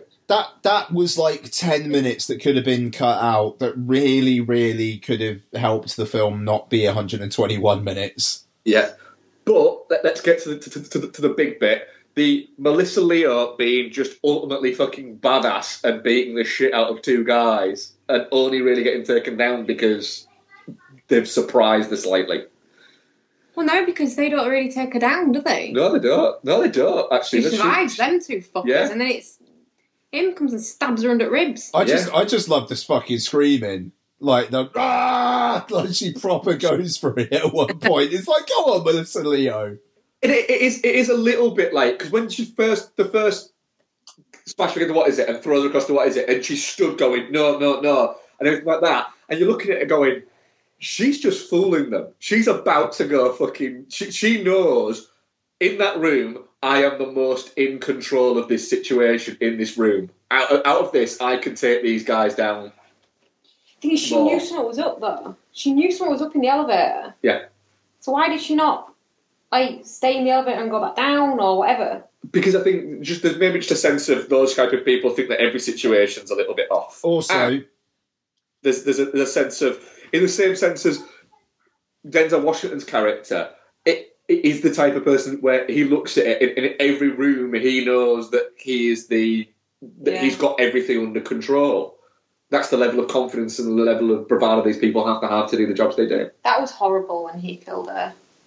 When he stabbed her, I didn't like that. No, I didn't, because it was... But what also was odd was the fact that she was in the first trailer and then not in any of the other fucking trailers. And I was actually thinking... Has Miss Leo been cut out of this? yeah, that last trailer that came out when she was just not in it at all. It was like, odd.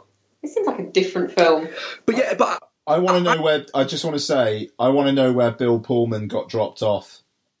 Yeah, that was really bothering me. Like, wait, he just fucking disappeared out of the car. Yeah.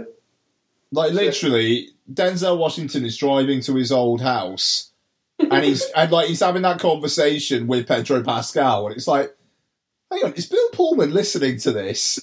Bill Pullman's still sat in the back of Denzel Washington's car. Exactly.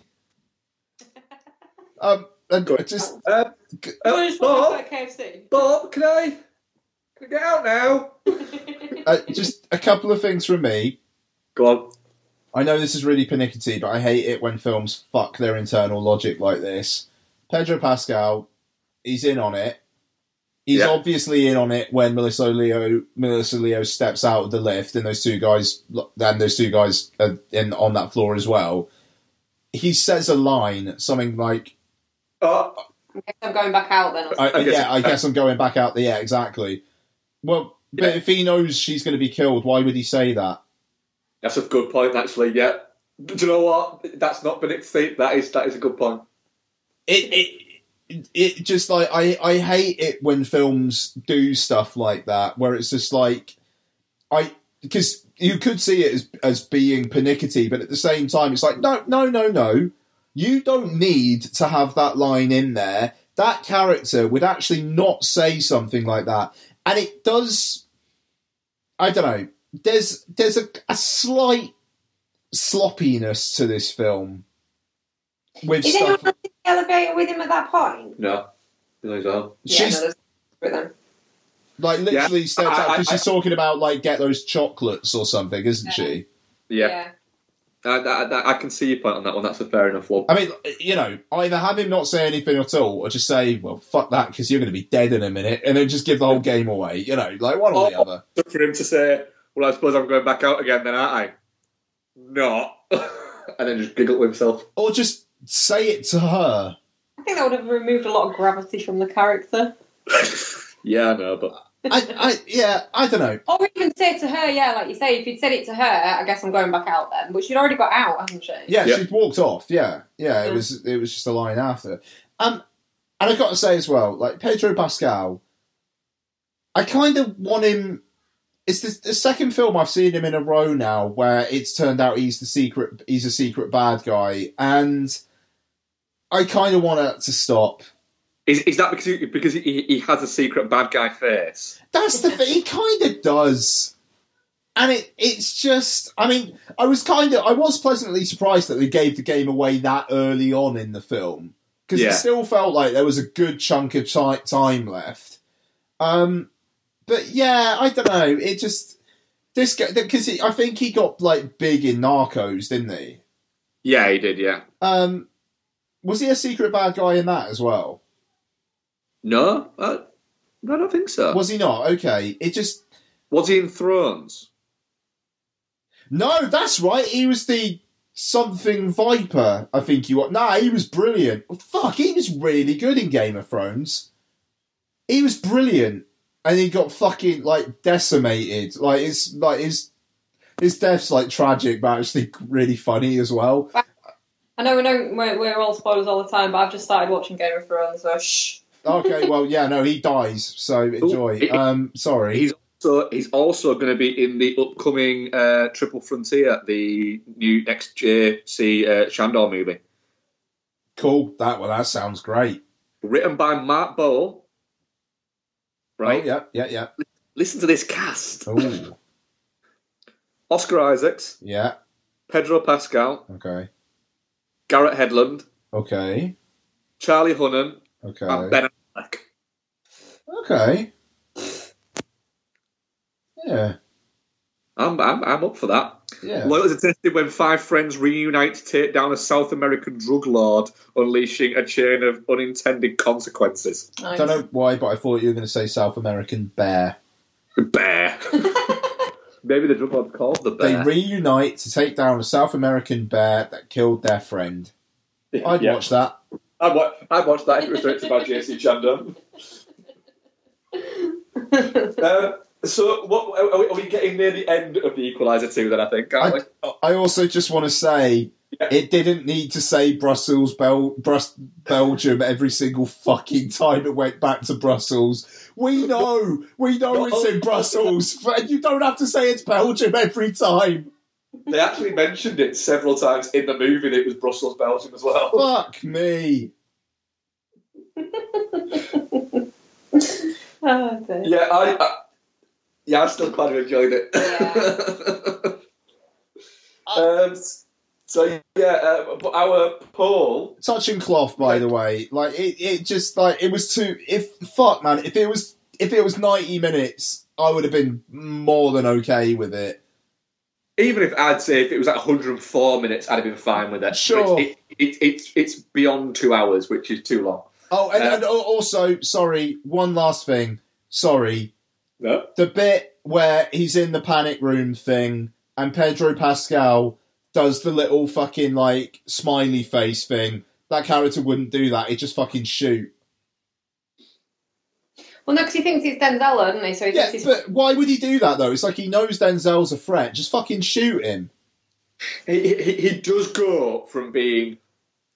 He does go to being very villainous very quickly.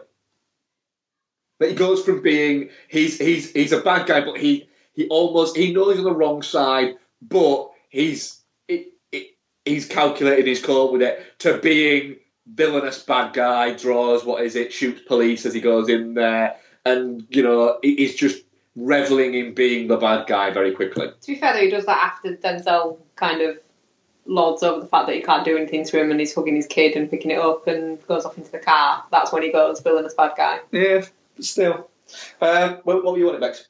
Definitely not shit. Definitely not shit. Well, I'm definitely not shit as well. Our audience is definitely not shit 25%, touching cloth 25%, and shit 50%.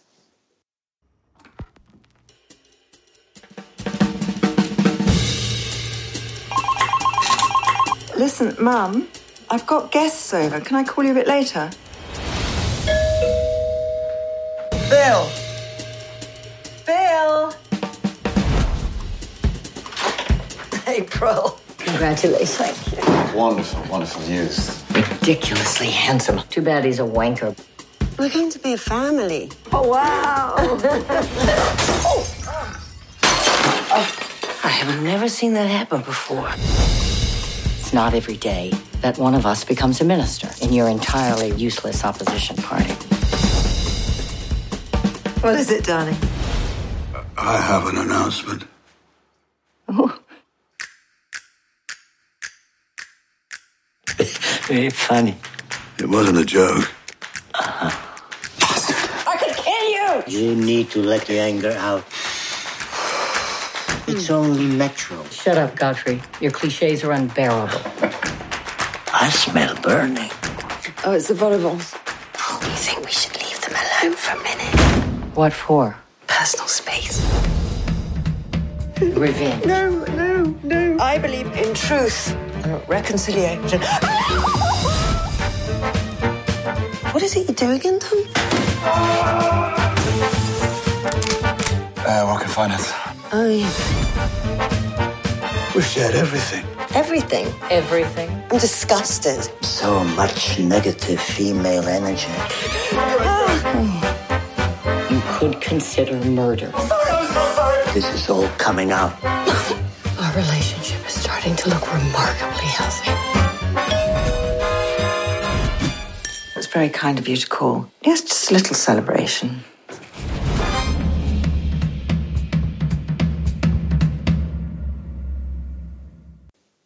Ian, have you got any what you've been watching? I suppose that's a point to be doing that in, isn't it? Have you got any Bex? No, I mean, we watched Gone Girl, didn't we? But we didn't watch the end of it. We didn't watch out all of it, so I'll have to come back next week. Yeah. Because I've only got one. I've got one. Go on, then. Yeah, so obviously we'll talk about BlacKkKlansman next week. So only have one. The Party, directed by... yes. So, directed by Sally Potter. It's on Netflix now. Came out... Is it? Yeah. Fuck. So this is what I mean. You see, that's on Netflix. I had no idea that's on Netflix. It's right? On my algorithm, motherfucker. Not fucking mine. And I really want to see that. Sorry. Well, no, seriously. I mean, like the thing's 71 minutes long. Like you could fucking polish that off, like whenever. Like literally, I watched this one train journey and treadmill, and I was done. You know, that's what you want. That's good. That's good. That's good times. So came out in the cinema last, I think, played at FF last year. I think it came out earlier this year in the cinema. So, and really well worth a watch, actually. So basically, it's this dinner party being hosted by Kristen Scott Thomas, who has just found out she's been made the Minister for Health. And her husband, Timothy Spall, who is obviously from the start of the film not quite right in some way. So dinner guests, Cherry Jones and Emily Mortimer as a lesbian couple who have like IVF, I think, and Mortimer is pregnant with triplets. Cillian Murphy as a seemingly like cokehead, well, not seemingly, he is a cokehead banker guy whose wife is running late to the party. You get the sense he's kind of like a bit on the fringes of this group. And Patricia Clarkson and Bruno Ganz. Patricia Clarkson is like Kristen Scott Thomas's best mate, and Bruno Ganz is his life coach she's been seeing. I love that cast. It's great. They're all really good as well. Yeah, exactly. So basically, shit goes down. And I'm just going to leave it there. I will say, the trailer has Timothy Spall saying, "I have an announcement I would like to make." Yeah. And then it goes on from there. It's quite twisty turny. It's very much people being hypocritical and people being called out on it, and a very middle class bitch fest. But it's also funny in spots. There is a character who is a lot more sympathetic than you think they would be. And the ending, the last 10 seconds or so are fucking amazing. Right. And I actually said on my Letterboxd thing that I thought it was a bit of a one watch, but thinking about it, I actually really, really, really want to give it a rewatch based on that last 10 seconds, because that could actually really skew everything. So, yeah, really well acted. Really, really well performed. Black and white cinematography, which captures the weird, how the fuck is Timothy Spall so thin now? Like, crevices of his face. Like, so well. The Emily Mortimer, Cherry Jones bit is maybe not as interesting as the rest of it, but it's only 71 minutes long, so you really can't give it too much shit for that. And Bruno Ganz is just this weird, subtle bomb who just kind of like fucks shit up unintentionally at points in the film. It's a really, really good time. Well, I'm getting up for that this week. So I actually very nearly went to see it at the cinema when it was out. I wish I did. I really wish I did. Yeah, and it was one of those where I kind of remembered it existed, but kind of forgot at the same time, in the sense that I remembered that I wanted to see it, but just forgot to seek it out. Yeah, I've added it to our Netflix watch list, babe. I really like it when I do that. Fuck off. Like, literally, I finished watching this on the treadmill, had a shower, then went to see BlacKkKlansman. Like, that was a good few fucking hours. That does sound like a solid few hours. I'm actually looking forward to watching that this week, actually, now. Well, I've got one. I've just been watching loads of Game of Thrones. You've been watching Game of Thrones, haven't you? Where are you up to? Sorry, where are you up to, Bex? Drogo's still alive. Oh, so you're in season one? But he's got an infection. Oh, okay, so late season one. Yeah. Right, okay. Drogo is Jason Momoa, babe. He spends a lot of time with his shirt off. It's a nice time. Yeah, don't everyone spend a lot of time with their shirts off in Game of Thrones? Yeah, but with a lot of them, it's not as much of a nice time. I think that depends on which way you're looking at it from. Well, I don't know. Jason Momoa shirtless is a pretty nice time. It's pretty nice, yeah. Hot, not gonna I'm fine with Jason Momoa shirtless. I'm digging his weird, warping eye makeup situation as well. He is, yeah. Yeah. He is, isn't he? He's a good-looking boy. Strong eye game going on, hasn't he? Yeah, I've got a strong eye game. Yeah, so the one film I watched was one that Becky didn't want to watch. And one of the ones that I've suggested it multiple times. No, and every time she's gone, no. It just... It looks a bit dry. It looks like a Thursday night movie, and you'd always suggest it on like a fucking Friday or Saturday. It's not a Saturday night movie, Mark. Well, I watched it. What the fuck is it? I watched it on a Thursday, late morning, early afternoon. Well, that's fine. What the fuck is it? It's the Stephen Gargan movie Gold. Oh, all right then. And, now, the thing is about this film is it's got Matthew McConaughey, Edgar Ramirez, Bryce Dallas Howard, Corey Stoll, Tony Kebbell, Stacey Keach, Bruce Greenwood. You look at that and you're going, right, that's a hell of a cast. It was slated at one point to be directed by Michael Mann, I believe. Gosh. It builds itself as like this hedonistic, almost like Wolf of Wall Street gold fucking scandal thing that took Wall Street apart in the early 90s. And that's really fucking interesting. You know, that's a really interesting story. And the stories that these are based on are kind of interesting.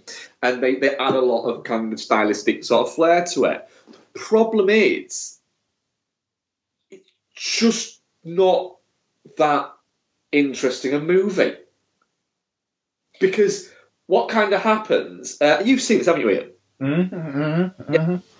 What kind of happens is, that Matthew McConaughey's character, he works for a mine. He's family owned a mine company, and his dad has helped build that company. And then his dad dies, and we flash forward like 10 years, and it's gone from being not a huge company, but a stable company, to being one that's being run out of a bar, and it's a bit of a fucking joke. And McConaughey has gone from being the sort of the bright young thing, you know, slightly riding on his father's coattails, but having a charisma with it, to being slightly overweight, balding, and basically an alcoholic who's a joke within the business. And then he has a dream of where this gold is.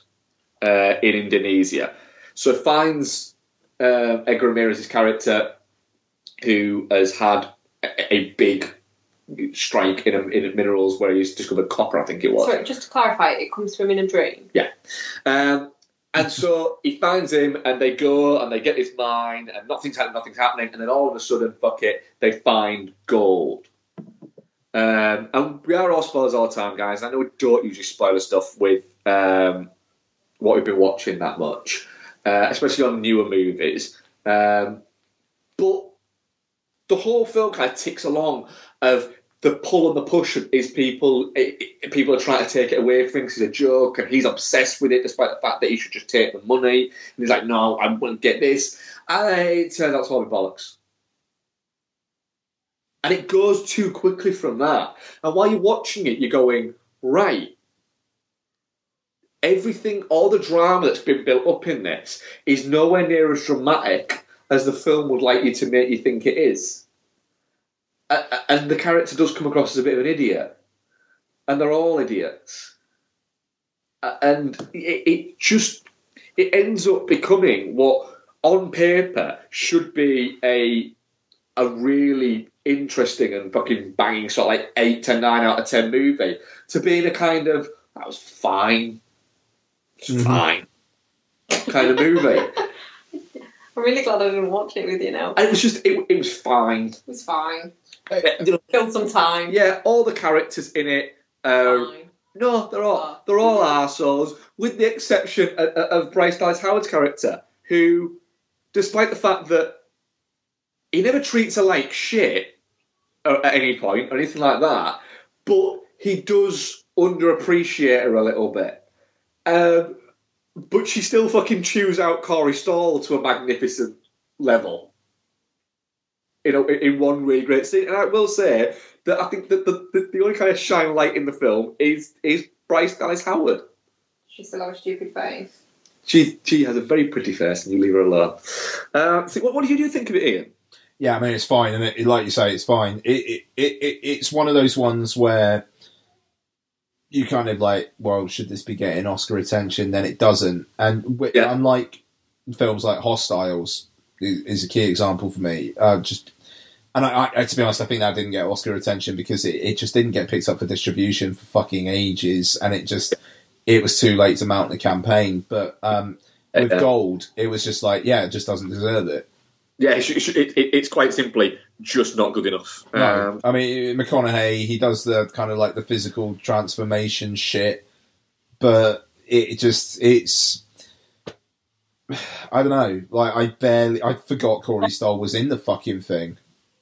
No, the McConaughey thing, no, he put on a lot of weight for it. Did he? Well, he puts on some weight for it. A lot of weight for Matthew McConaughey. He drank quite a lot of beers and probably enjoyed that whiskey that he supports quite a lot for a bit. And, and tries to keep his mouth shut on political views because he doesn't want to be pointed at.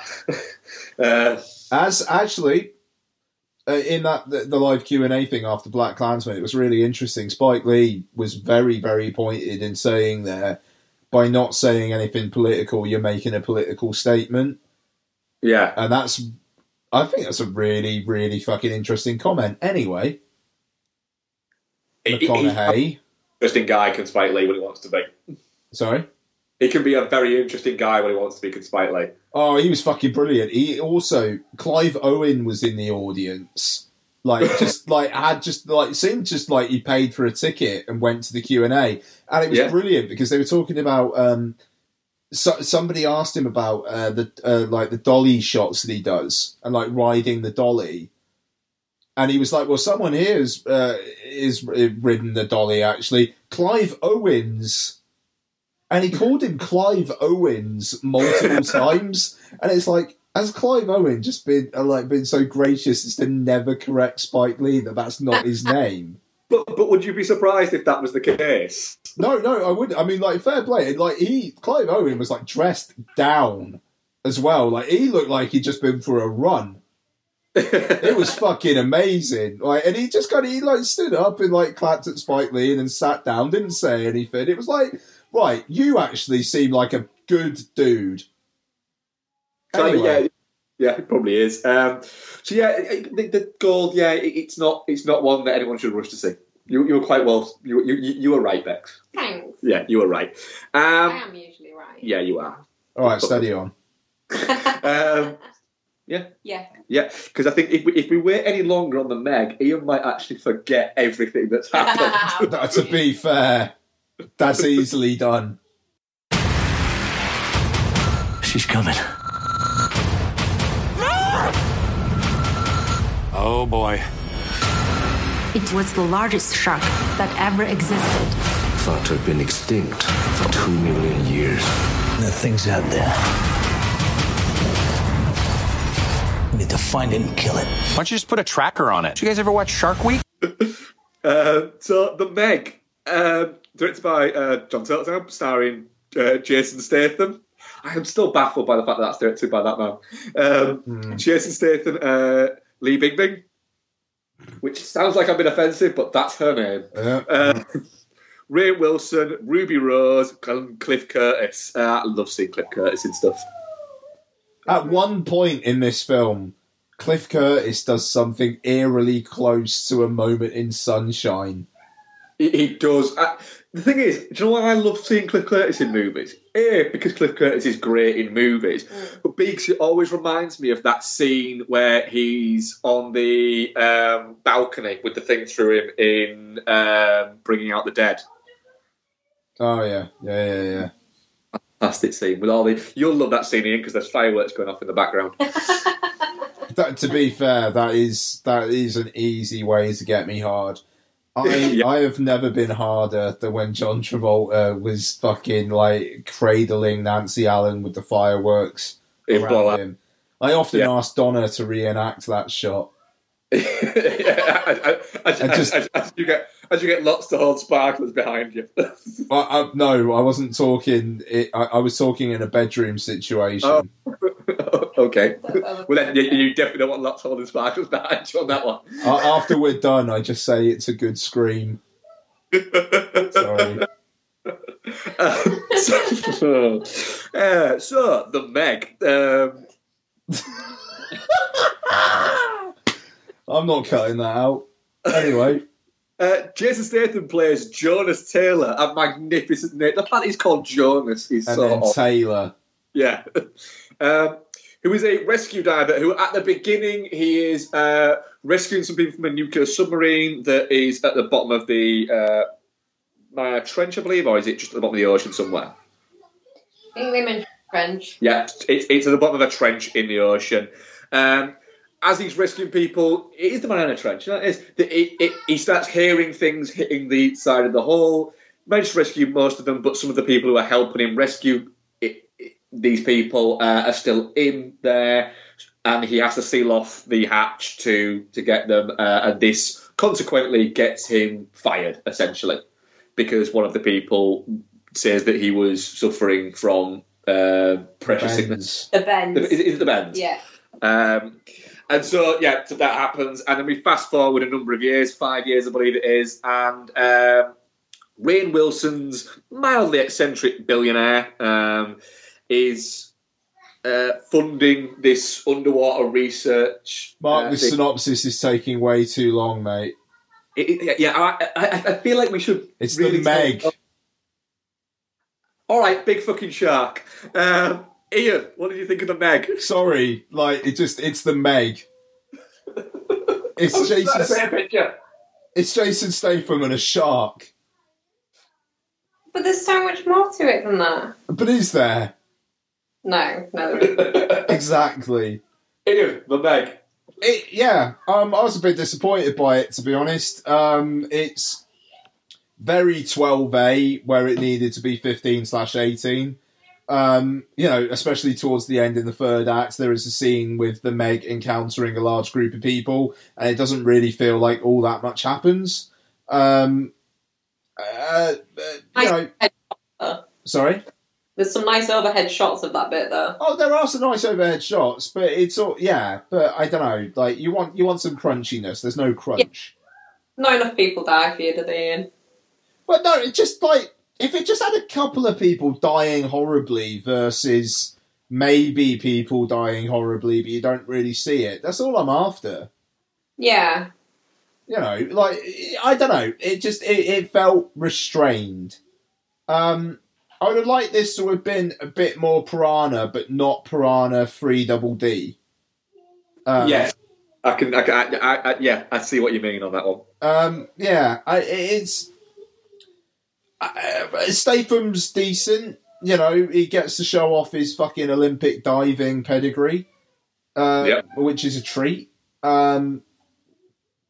doesn't punch the shark, which is disappointing. Yeah, I mean, that's the thing. It's like the film is stupid, but you want it to be so stupid that he punches a shark, and it never quite gets there. Even though, then again, it does have Rainn Wilson throwing explosives in the water to try and, like... Yeah. Yeah. I don't know. It was... I was disappointed. It feels a little bit like it's confused about whether it wants to be Jaws or Sharknado, and so it just kind of...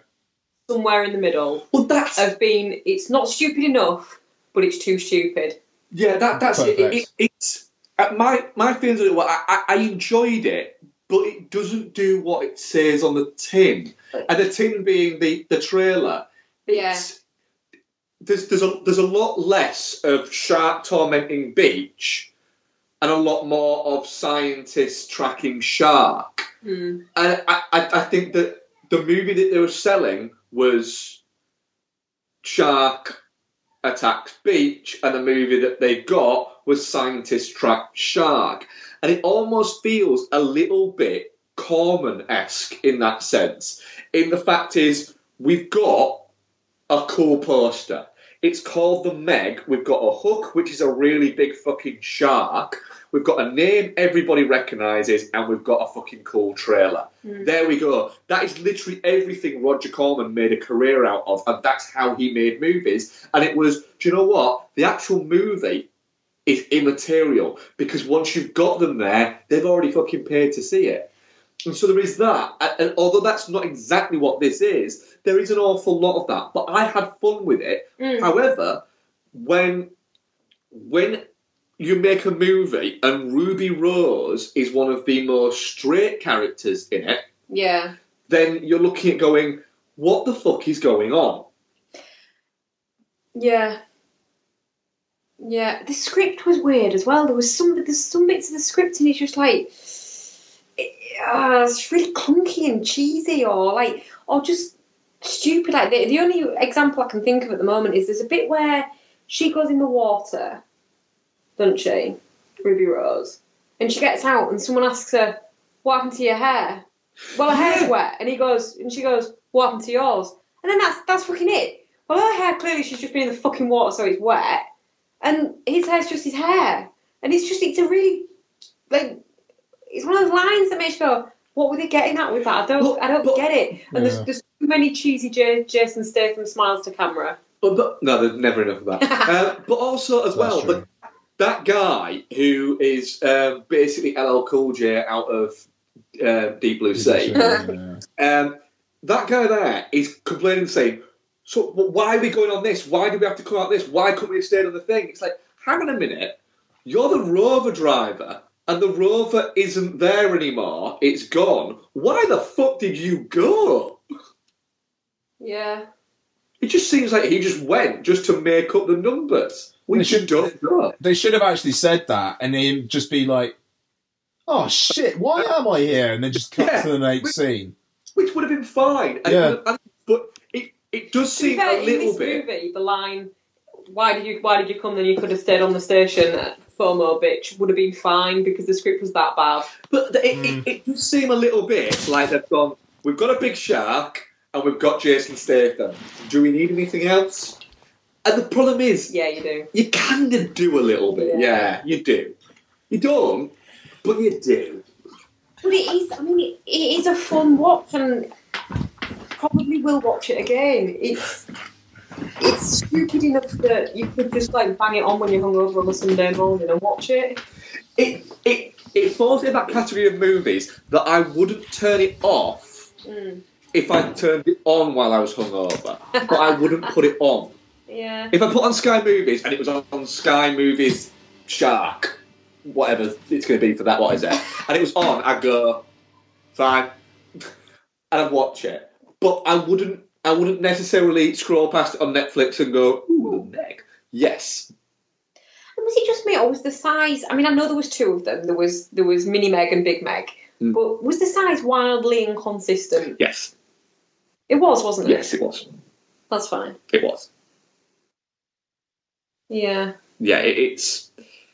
I think, like you said, Ian, it is just a little bit disappointing. Yeah, the trailer promised so much. Yeah, it's... Excuse me. What did you just say? Are you peeing?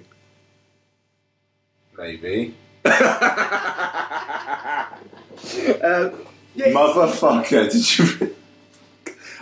I'm leaving... No, I'll leave it in. I'll leave it in. You called me out on it. You might have just heard a splash right at the end there, where I unmuted the mic a little bit earlier than I was planning on. The thing is, with this movie, Jan de Bont was rumoured to be directing at one point, and that feels more apt for this movie. But it's just, I don't know, Jason Statham doesn't punch the shark, and he should punch the shark. I mean, he stabs it in the eye. But he don't punch it. No, he doesn't punch it, you are right. And he doesn't tell it to fuck off or anything like that. Oh, you see, that's the thing. If Statham had just told the shark to fuck off, I think I would have been able to deal with it. I wish you wrote them, Meg. Hello? Oh, can you hear me? Ian? Yeah. Can you hear me? You disappeared for a bit there, mate. Can you hear me? You're back in the room. I was being a bit too cavalier with my drink guessing. No, I mean, like, I wish you wrote The Meg, Mark, was just what I was saying there. Me too. But there is some decent shots in it, like, that's what I mean, it's not bad enough. It's really, like, it's not bad enough to be shit. There's some good stuff, like some of the shots of the shark are really good. The shot where the octopus gets hold of her thing and is pushing her, that's good. There's some good bits with Statham. It has redeeming bits, but just not.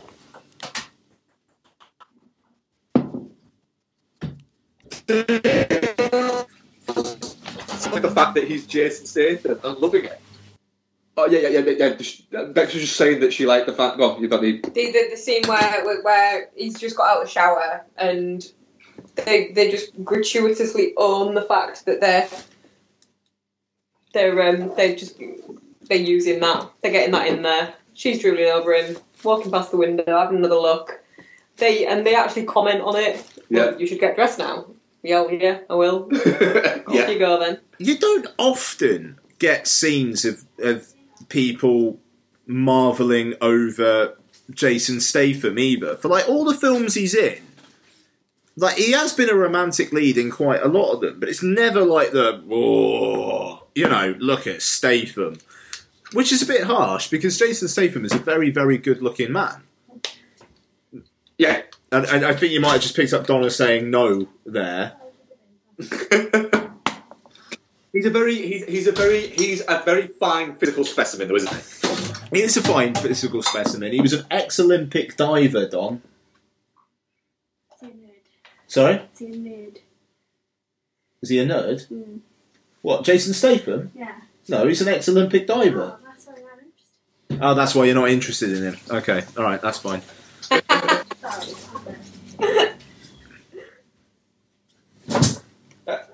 Have we got that much else to say on The Meg, then, really? Because there's not an awful lot that goes on in it, is there? I genuinely don't. It's like... It's a film where I'm a week and 5 days away from it, and it's just like, I don't think I'll ever watch it again. I'd be stunned if I did. I might watch it again, but it's not one that I'll be clamouring to watch again, is what I'll say. Mm. I wanted that York to get eaten. You wanted the dog to get eaten? Yeah. Yeah, that little bugger's surprised, doesn't he? Yeah. He swam for an awfully long time, though. Yeah, it would have died of exhaustion before it got back to the boat. Stupid little thing. What fan are you? Oh, I gathered. I think it's because, just to clarify, I'm not like just a Yorkie hater. Nana and Grandad had one when I was very young, and he was mean. That's cool. Where it comes from. So you take an experience with one particular specimen of something and equate that to how they all are. Yeah. Yeah. Right. That's interesting. It's a bit like dog race, isn't that? It is a little bit. Well, no, he was like properly mean though, and it was formative years. He used to bite, and they're just. I always assume they're a bit snappy and snarly and mean. Yeah, it sounds like dog racism. So, the Meg poll, definitely not shit, 50%. Mm-hmm. Touching cloth, 0%. Shit, 25%. And Geostorm, 25%. Yeah. I mean, I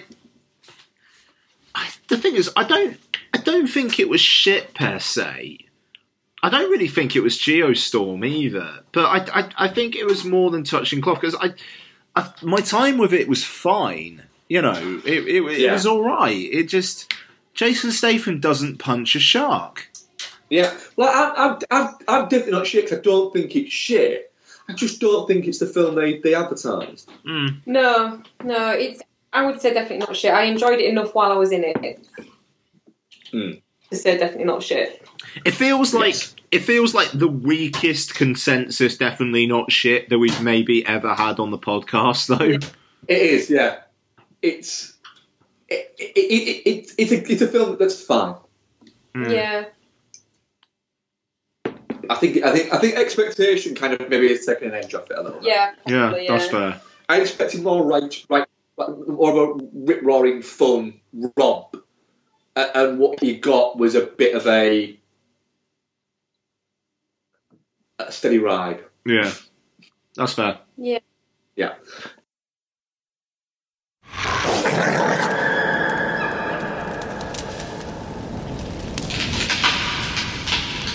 What was that?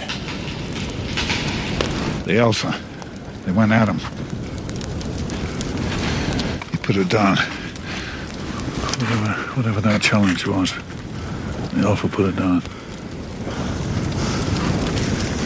How are we going to deal with this? We kill them. One at a time. Tip the numbers. That's what they're doing to us.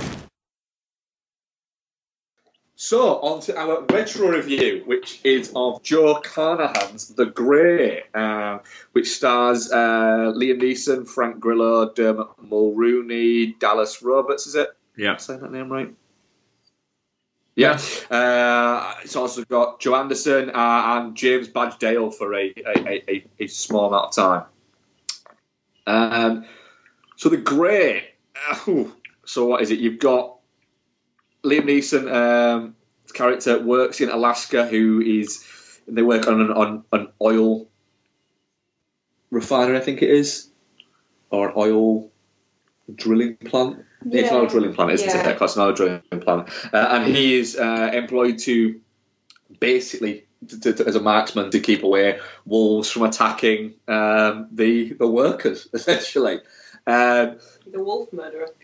A wolf assassin. That's not what they call them, I think. No, but... and they are all going away, for essentially like leave, you'd assume, away from it, on a plane, and the plane crashes and leaves these men as survivors. But what do you know? They've crashed in the middle of a wolf pack's... Patch, potentially, yeah.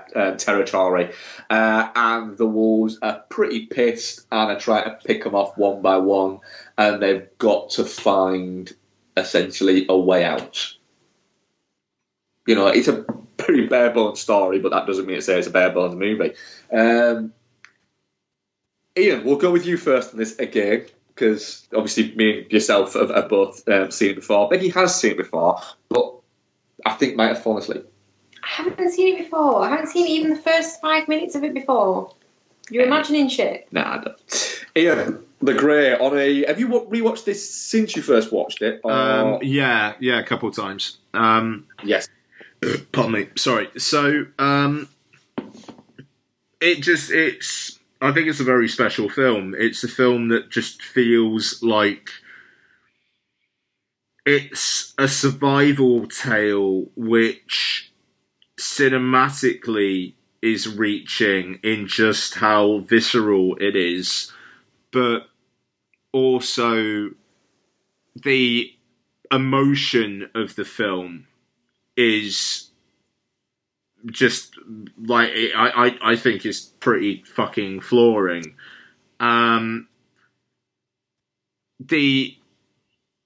I actually found it intensely upsetting towards the end this time around, where he's kind of asking God, like, do something, you know, and it's just the way that the shot is composed of, like, the trees, I think it's like the trees on the left and then just the clouds on the right, and it's just like the nothingness of it all.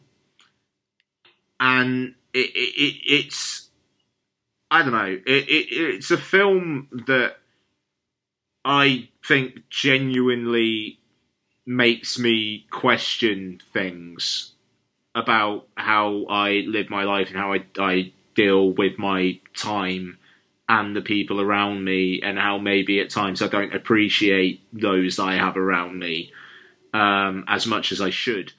But then it also ends with Liam Neeson becoming Liam Neeson Wolf Puncher, and that's that. And that's not flippant. It's just like it's just very in my wheelhouse, but it never not takes itself seriously, and quite rightly.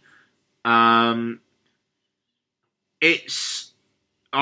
genuinely think one of the unheralded films of American filmmaking this decade. You know, I mean, obviously, it was both our number ones, Mark and I, but it doesn't really feel like anyone really talks about the film. It's, I don't know, For me personally, it's how I feel of Sunshine for the noughties, where it's just that it's. But then again, that film does. People do seem to be coming out the woodwork saying, well, actually, Sunshine is Danny Boyle's most underappreciated film. And yeah. I would say that for Joe Carnahan. And I think it's a shame, because Joe Carnahan is a filmmaker who, it feels like he's almost ghettoized in terms of the stuff that he's allowed to take on as a cause in filmmaking. But I think The Grey shows him to be a more substantial filmmaker than that, and you know, maybe he's happy with where he is, and I certainly hope he is. But I think The Grey points to more than that. It's a very, very special film, I think. Well, I think with the production company he's got now, with War Party, that he has with Frank Grillo, they're essentially. He said that they're going to try and do more stuff like Narc, but also he wants to do stuff like The Grey and things like that. He wants to do the movies that kind of he grew up on, and he said, "I'm unashamedly I want to tell very masculine stories, but in the same way somebody like." Sam Peckinpah or Walter Hill tells masculine stories, not saying I would want to make films about men, doing men things. He said, I want to show the absolute brutality and I say it a lot on the podcast and stuff like that, but he also wants to show that fragility of man from there as well. And, you know, The Grey's a magnificent example of that. But before I go to what I think of it, what do you think of it? Yeah, just, I mean, following on from your themes of, like, man, but also showing the fragility is, you know, obviously, after you get past a certain point, you've got Liam Neeson being all manly and leading this group of guys and trying to get them to safety, and it's easy to forget until it points it out again later in the film when I think it's Henrik points it out to him, that he's been pulled out of this really, really dark place at the beginning where he goes outside to essentially kill himself by a sense of duty to the guys that he's protecting from these wolves.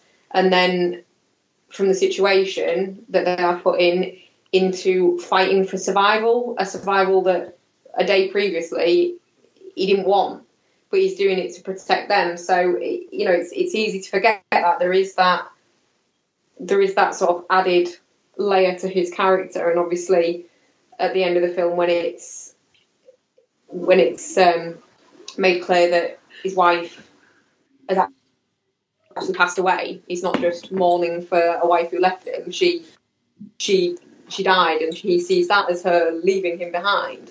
And obviously, he's dealing with a lot of stuff, but he's still striving for survival and to get these guys to safety. You know, I think that's it deals with a lot of really heavy themes in, obviously, faith, mortality, the will and struggle to live, but then you've also got the element of it, there's a feeling of The Thing to it.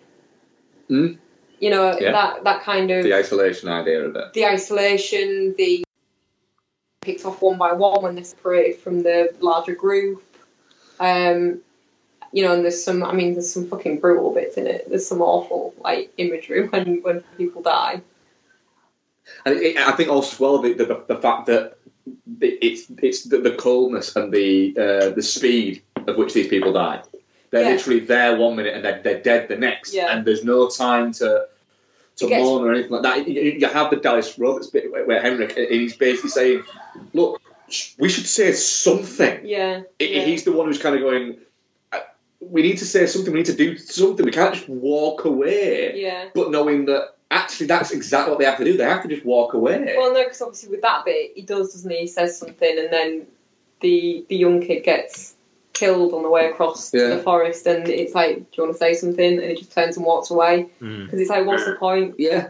But what more can I say? It's that kind of hopelessness, isn't it? And I think obviously in the scenes where the wolves are at people, it gets very up close and personal with what's going on with them, with them eating people. It's all jaws and biting and blood and crunching, and it doesn't sugarcoat that at all. There's no sort of music to hide it. It's just that. Yeah. And I think that adds to the bleak atmosphere of it, obviously. And I think the only death in it that really affected me was Henrik's, because I think obviously he was the last one apart from Liam Neeson, wasn't he? I don't like a drowning death, not when it's done realistically. No, I think out of it, it sets itself out very much that these are not nice people. These are not.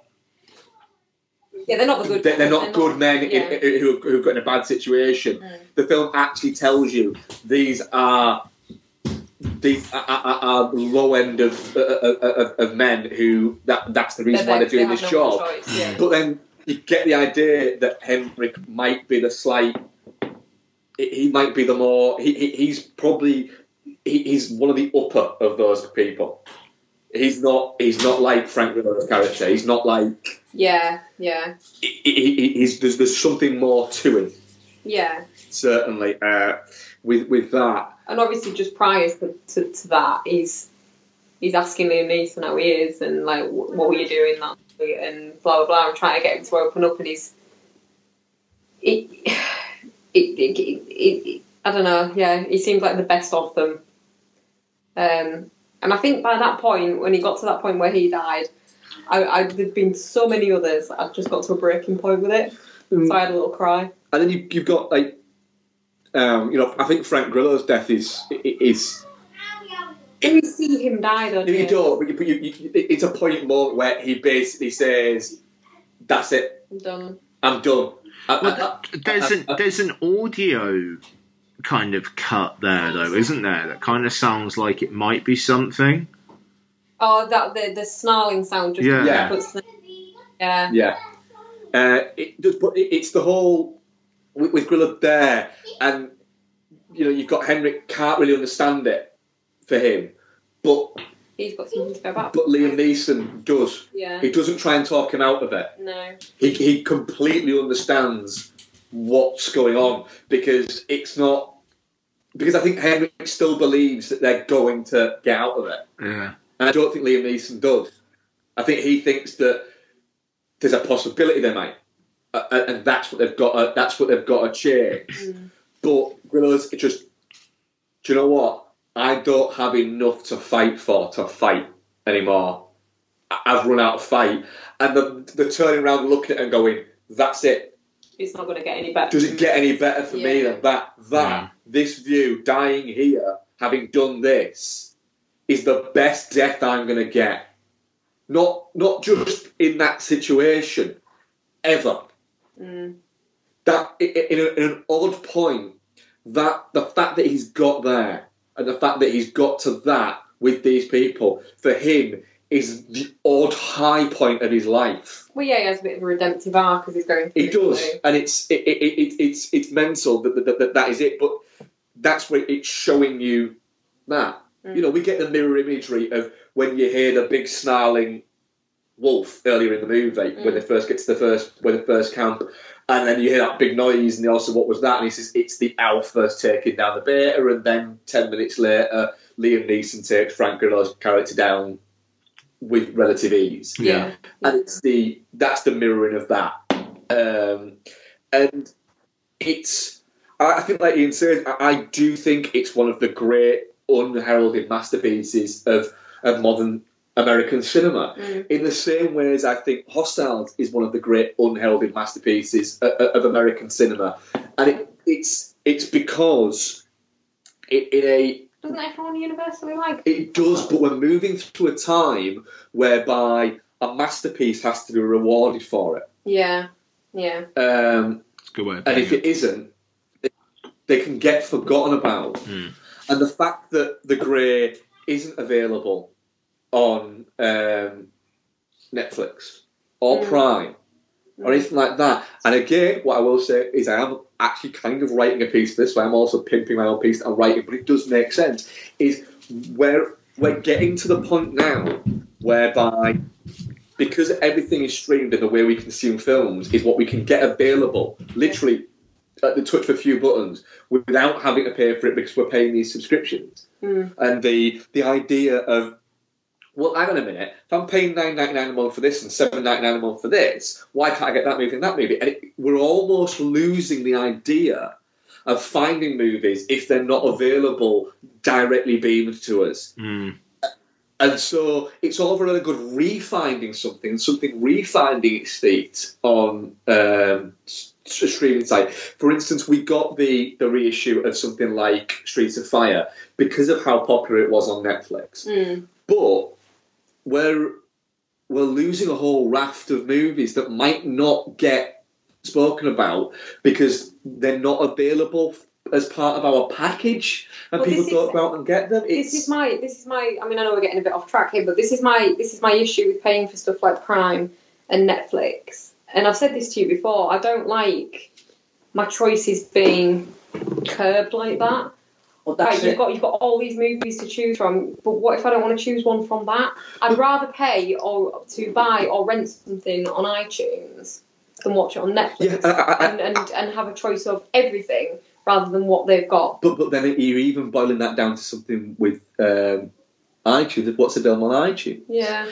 I miss the days of going into HMV and just going round. We all miss those days. Yeah, but then there was so much there, and you'd find hidden gems. You're eating into my article. Sorry, babe. But yeah, you are. You're completely right. Mm. It's there's that thing, and fuck it, let's eat into my article a little bit, right? That thing of going into a HMV or a Virgin, or I don't know what it is in the US, a Target or a fucking whatever they've got out there, right?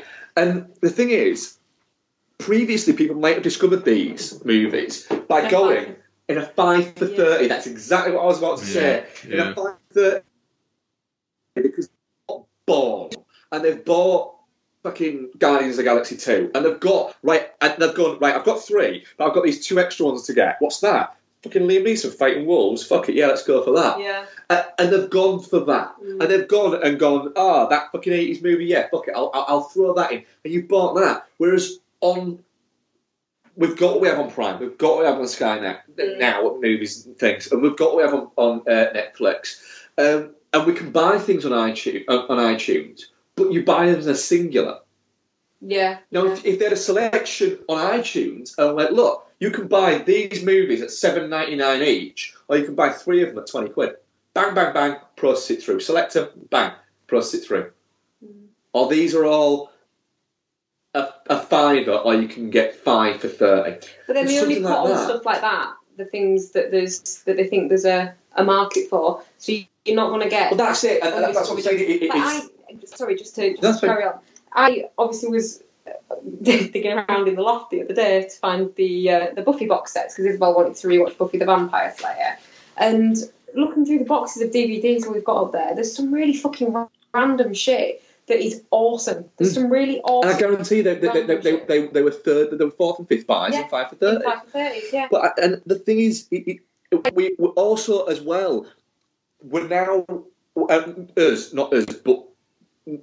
but films become classics because when they first come out, the first wave of people enjoy them or get something out of it. Mm. And then they keep championing them. And then, 2-3 years down the line, other people get on them. And that's that they remain in the consciousness.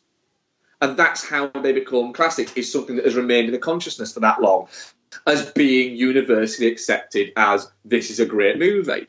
The problem is now, you've got a whole generation who think that a good movie is what has a fucking decent rating on Rotten Tomatoes or IMDb. And it is nonsense.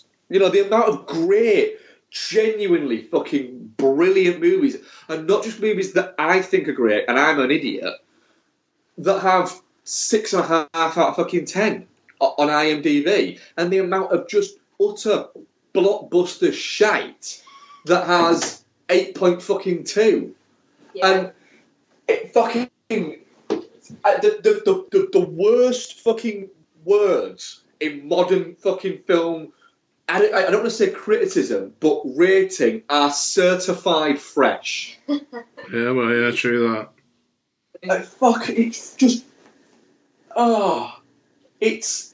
If you judge your and I know I'm shouting into an echo chamber on this because the people listeners don't, but if you genuinely judge whether or not you're going to watch a movie by whether or not it is certified fresh on fucking Rotten Tomatoes, then fucking hell, for Christ's sake, then you're the sort of person who thinks that your fucking burger at McDonald's is going to look like that fucking picture.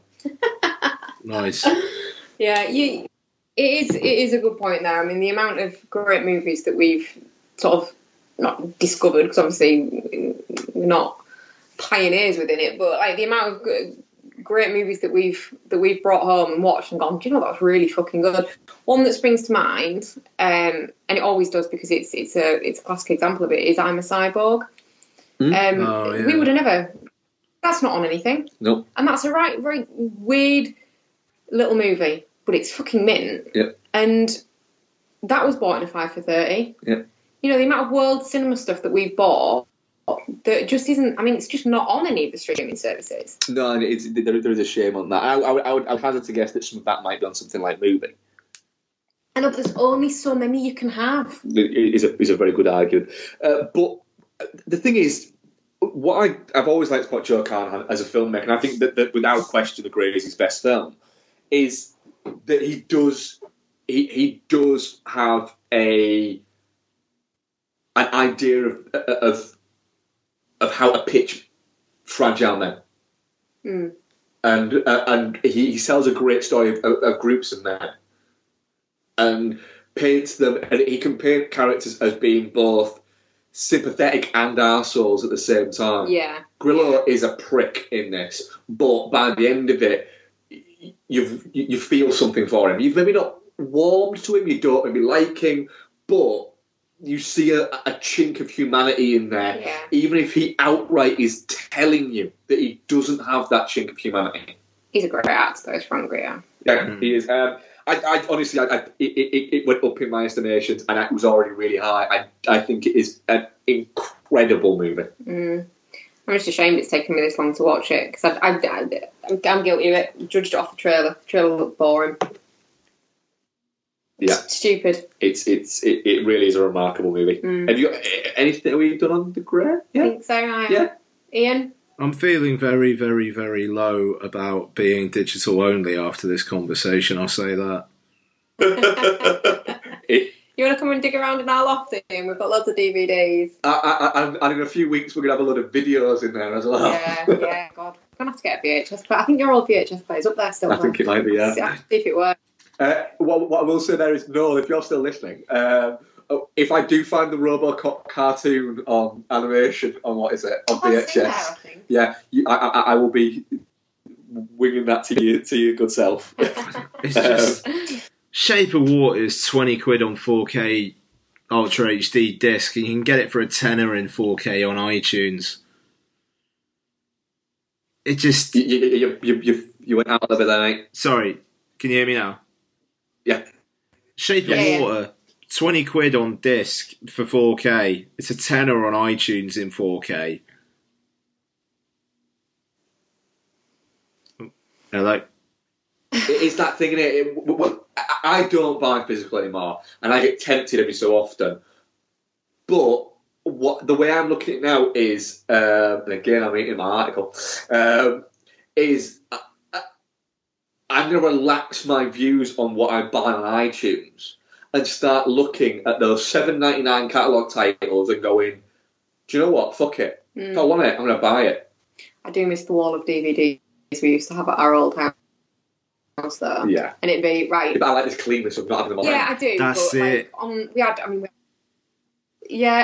we had tons, didn't we? And picking a movie for us was, right, pick a couple of letters and we'll pick something out of that. And... Yeah, because it was all alphabetised, obviously, because Mark is Mark. Well, it would have been the same. And it was, do you know what? And it was just magnificent. I loved that wall of DVDs. It was literally a wall as well. Yeah. But it's all still up in the loft. It is all still up in the loft, yeah. It's sad and just up there in boxes. I know, don't depress me. But The Grey, Definitely Not Shit was 92%. Fucking right.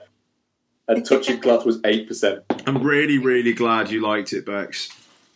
Yeah, I absolutely loved it. I thought it was, like I say, the shades of The Thing. It was very, very deep, and it was very...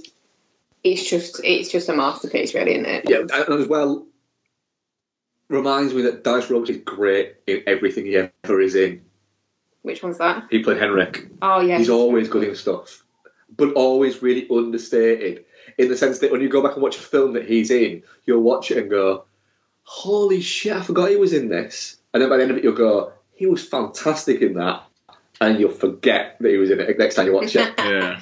Oh, I'm just putting it out there. I choose to believe that Liam Neeson killed that alpha with his bottle hand and his fucking knife hand, and he was just laying there having a little rest, and then all the betas are going to come back, and then they're going to adopt him as their new leader and like lead him to safety. That is what I choose to fucking believe that happens at the end of that movie. And you're fine to choose to believe that.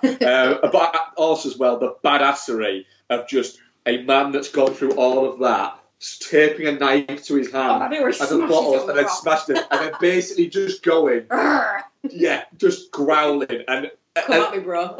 and looking at it like the, do you know what, you might, I'm not winning this, but there is no way that this is going down fucking easy for you. It's such a good ending. I wish the post credits wasn't there. It's an odd one, there.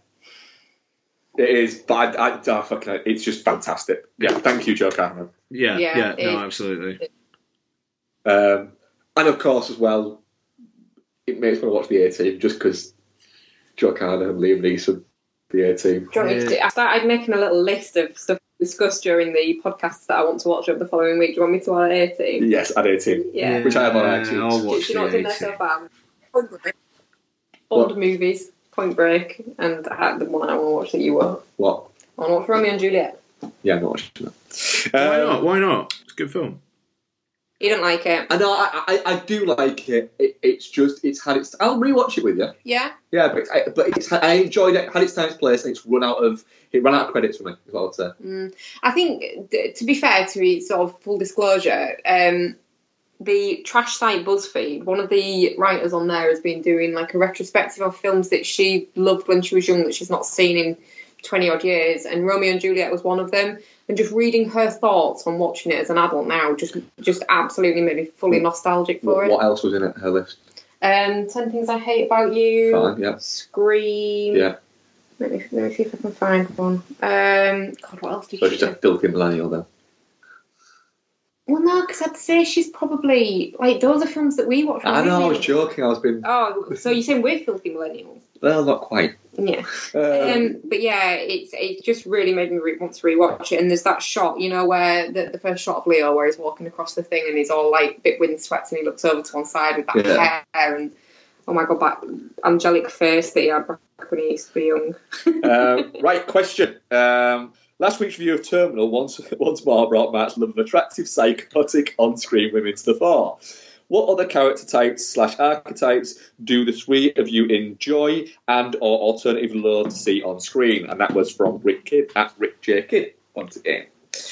Go on then, guys. Okay, well, I'm going to go with the loathe, because I can't, with the exception of young female characters drawn by Hayao Miyazaki, I can't really think of one that I specifically love as just a genre of person. Lord is uppity, self-absorbed, white girl who thinks that the solution to her problems is cutting her fucking hair off herself in the sink. Fucking hate that. Fair enough. Ian, what else? I'm just grabbing a drink.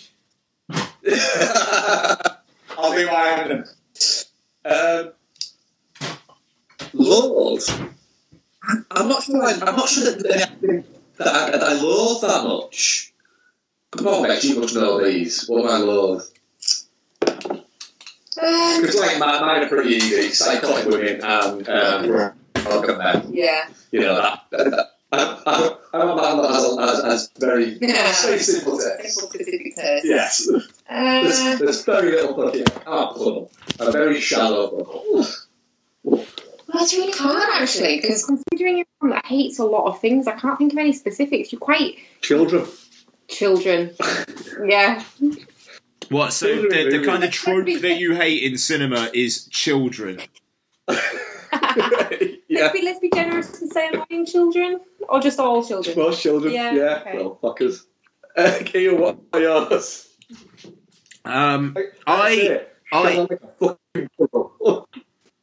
I love crazy old men who try to tell the kids going into the bad situation that that they shouldn't be going into that situation, which, to be fair, Cabin in the Woods did a really good job of subverting, but I really enjoy crazy old men. I hate Charles Wallace. Is he a genre of character? He is. It's okay. The kid who's been written and directed by someone who doesn't have experience with kids. Yeah. Yeah, absolutely, yeah. Yeah, yeah, absolutely. Absolutely is. I don't think whoever wrote that has ever met a kid, ever. No, they've not met a kid. The only kid they've met is kids who went to stage school, and they're all twats. And they're all Charles Wallace. Right. They're all called Charles Wallace, Prince. Can I also add, it might not be a character trait or anything like that, but something that I fucking hate in movies that really just... Go on. Is... when somebody hasn't eaten for a while... Oh, you absolutely fucking hate this, don't you? And then get given food and they eat it all feral. Oh, yeah. I just start eating it with the fucking hands. And that's like, no. You would still use a fucking knife and fork if they are there. You wouldn't automatically just start going... at stuff. It's... oh. But it's all over their face. Yeah, it's... oh. Fuck, just... I hate it. You do that, yeah. Good shout. Yeah. It's the same as when people... yeah, anything sticky in a movie like that either. Anything sticky in general, or when people are holding anything? People holding anything sticky. Right, okay. Yeah. Or when people jump in a pool in a movie, you always look at it and go, they're films, but... yeah. Even if it's a film set in the 80s, you'll go, oh, they're films. Oh, no, they won't. Well, the latest iPhone has waterproofing. You'd be fine. Yeah, I don't trust it. Set my fucking watch into water mode. Like my iPhone 8, it would be fine, man. You need to live in the future. No, I'm a man happy living in the past. The thing is, he's got a new iPhone, but he's still really precious about it. I'm not fucking touching my phone. Nobody touches Mark's phone apart from Mark. No one touches Mark's phone. I can't fucking wait. New iPhone.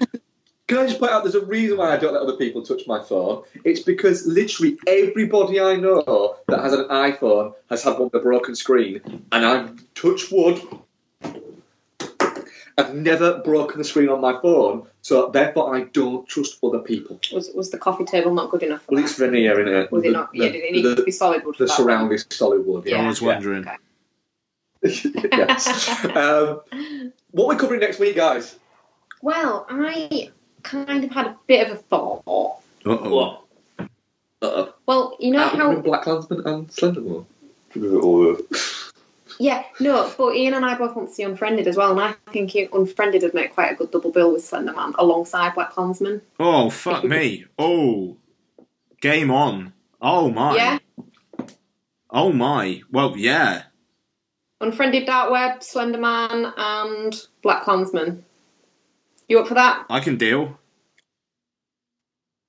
I have to just make sure Mark doesn't sound tumbleweeds. He's not into this whole Slenderman thing, and he's in a fucking misery about it. I'm just very well aware of the fact that that's three cinema trips we've got to fit in, and I'm working 12-hour days, Thursday, Friday, Saturday, and Monday. Well, shit, man. Is it? Why could Becky and I just watch Unfriended? Is that a possibility? I've got the cinema on my own. I've never done that. You've never got the cinema on your own? No, never. Right, well, we've got to do it now then. Oh. So are you guys going to do Slenderman?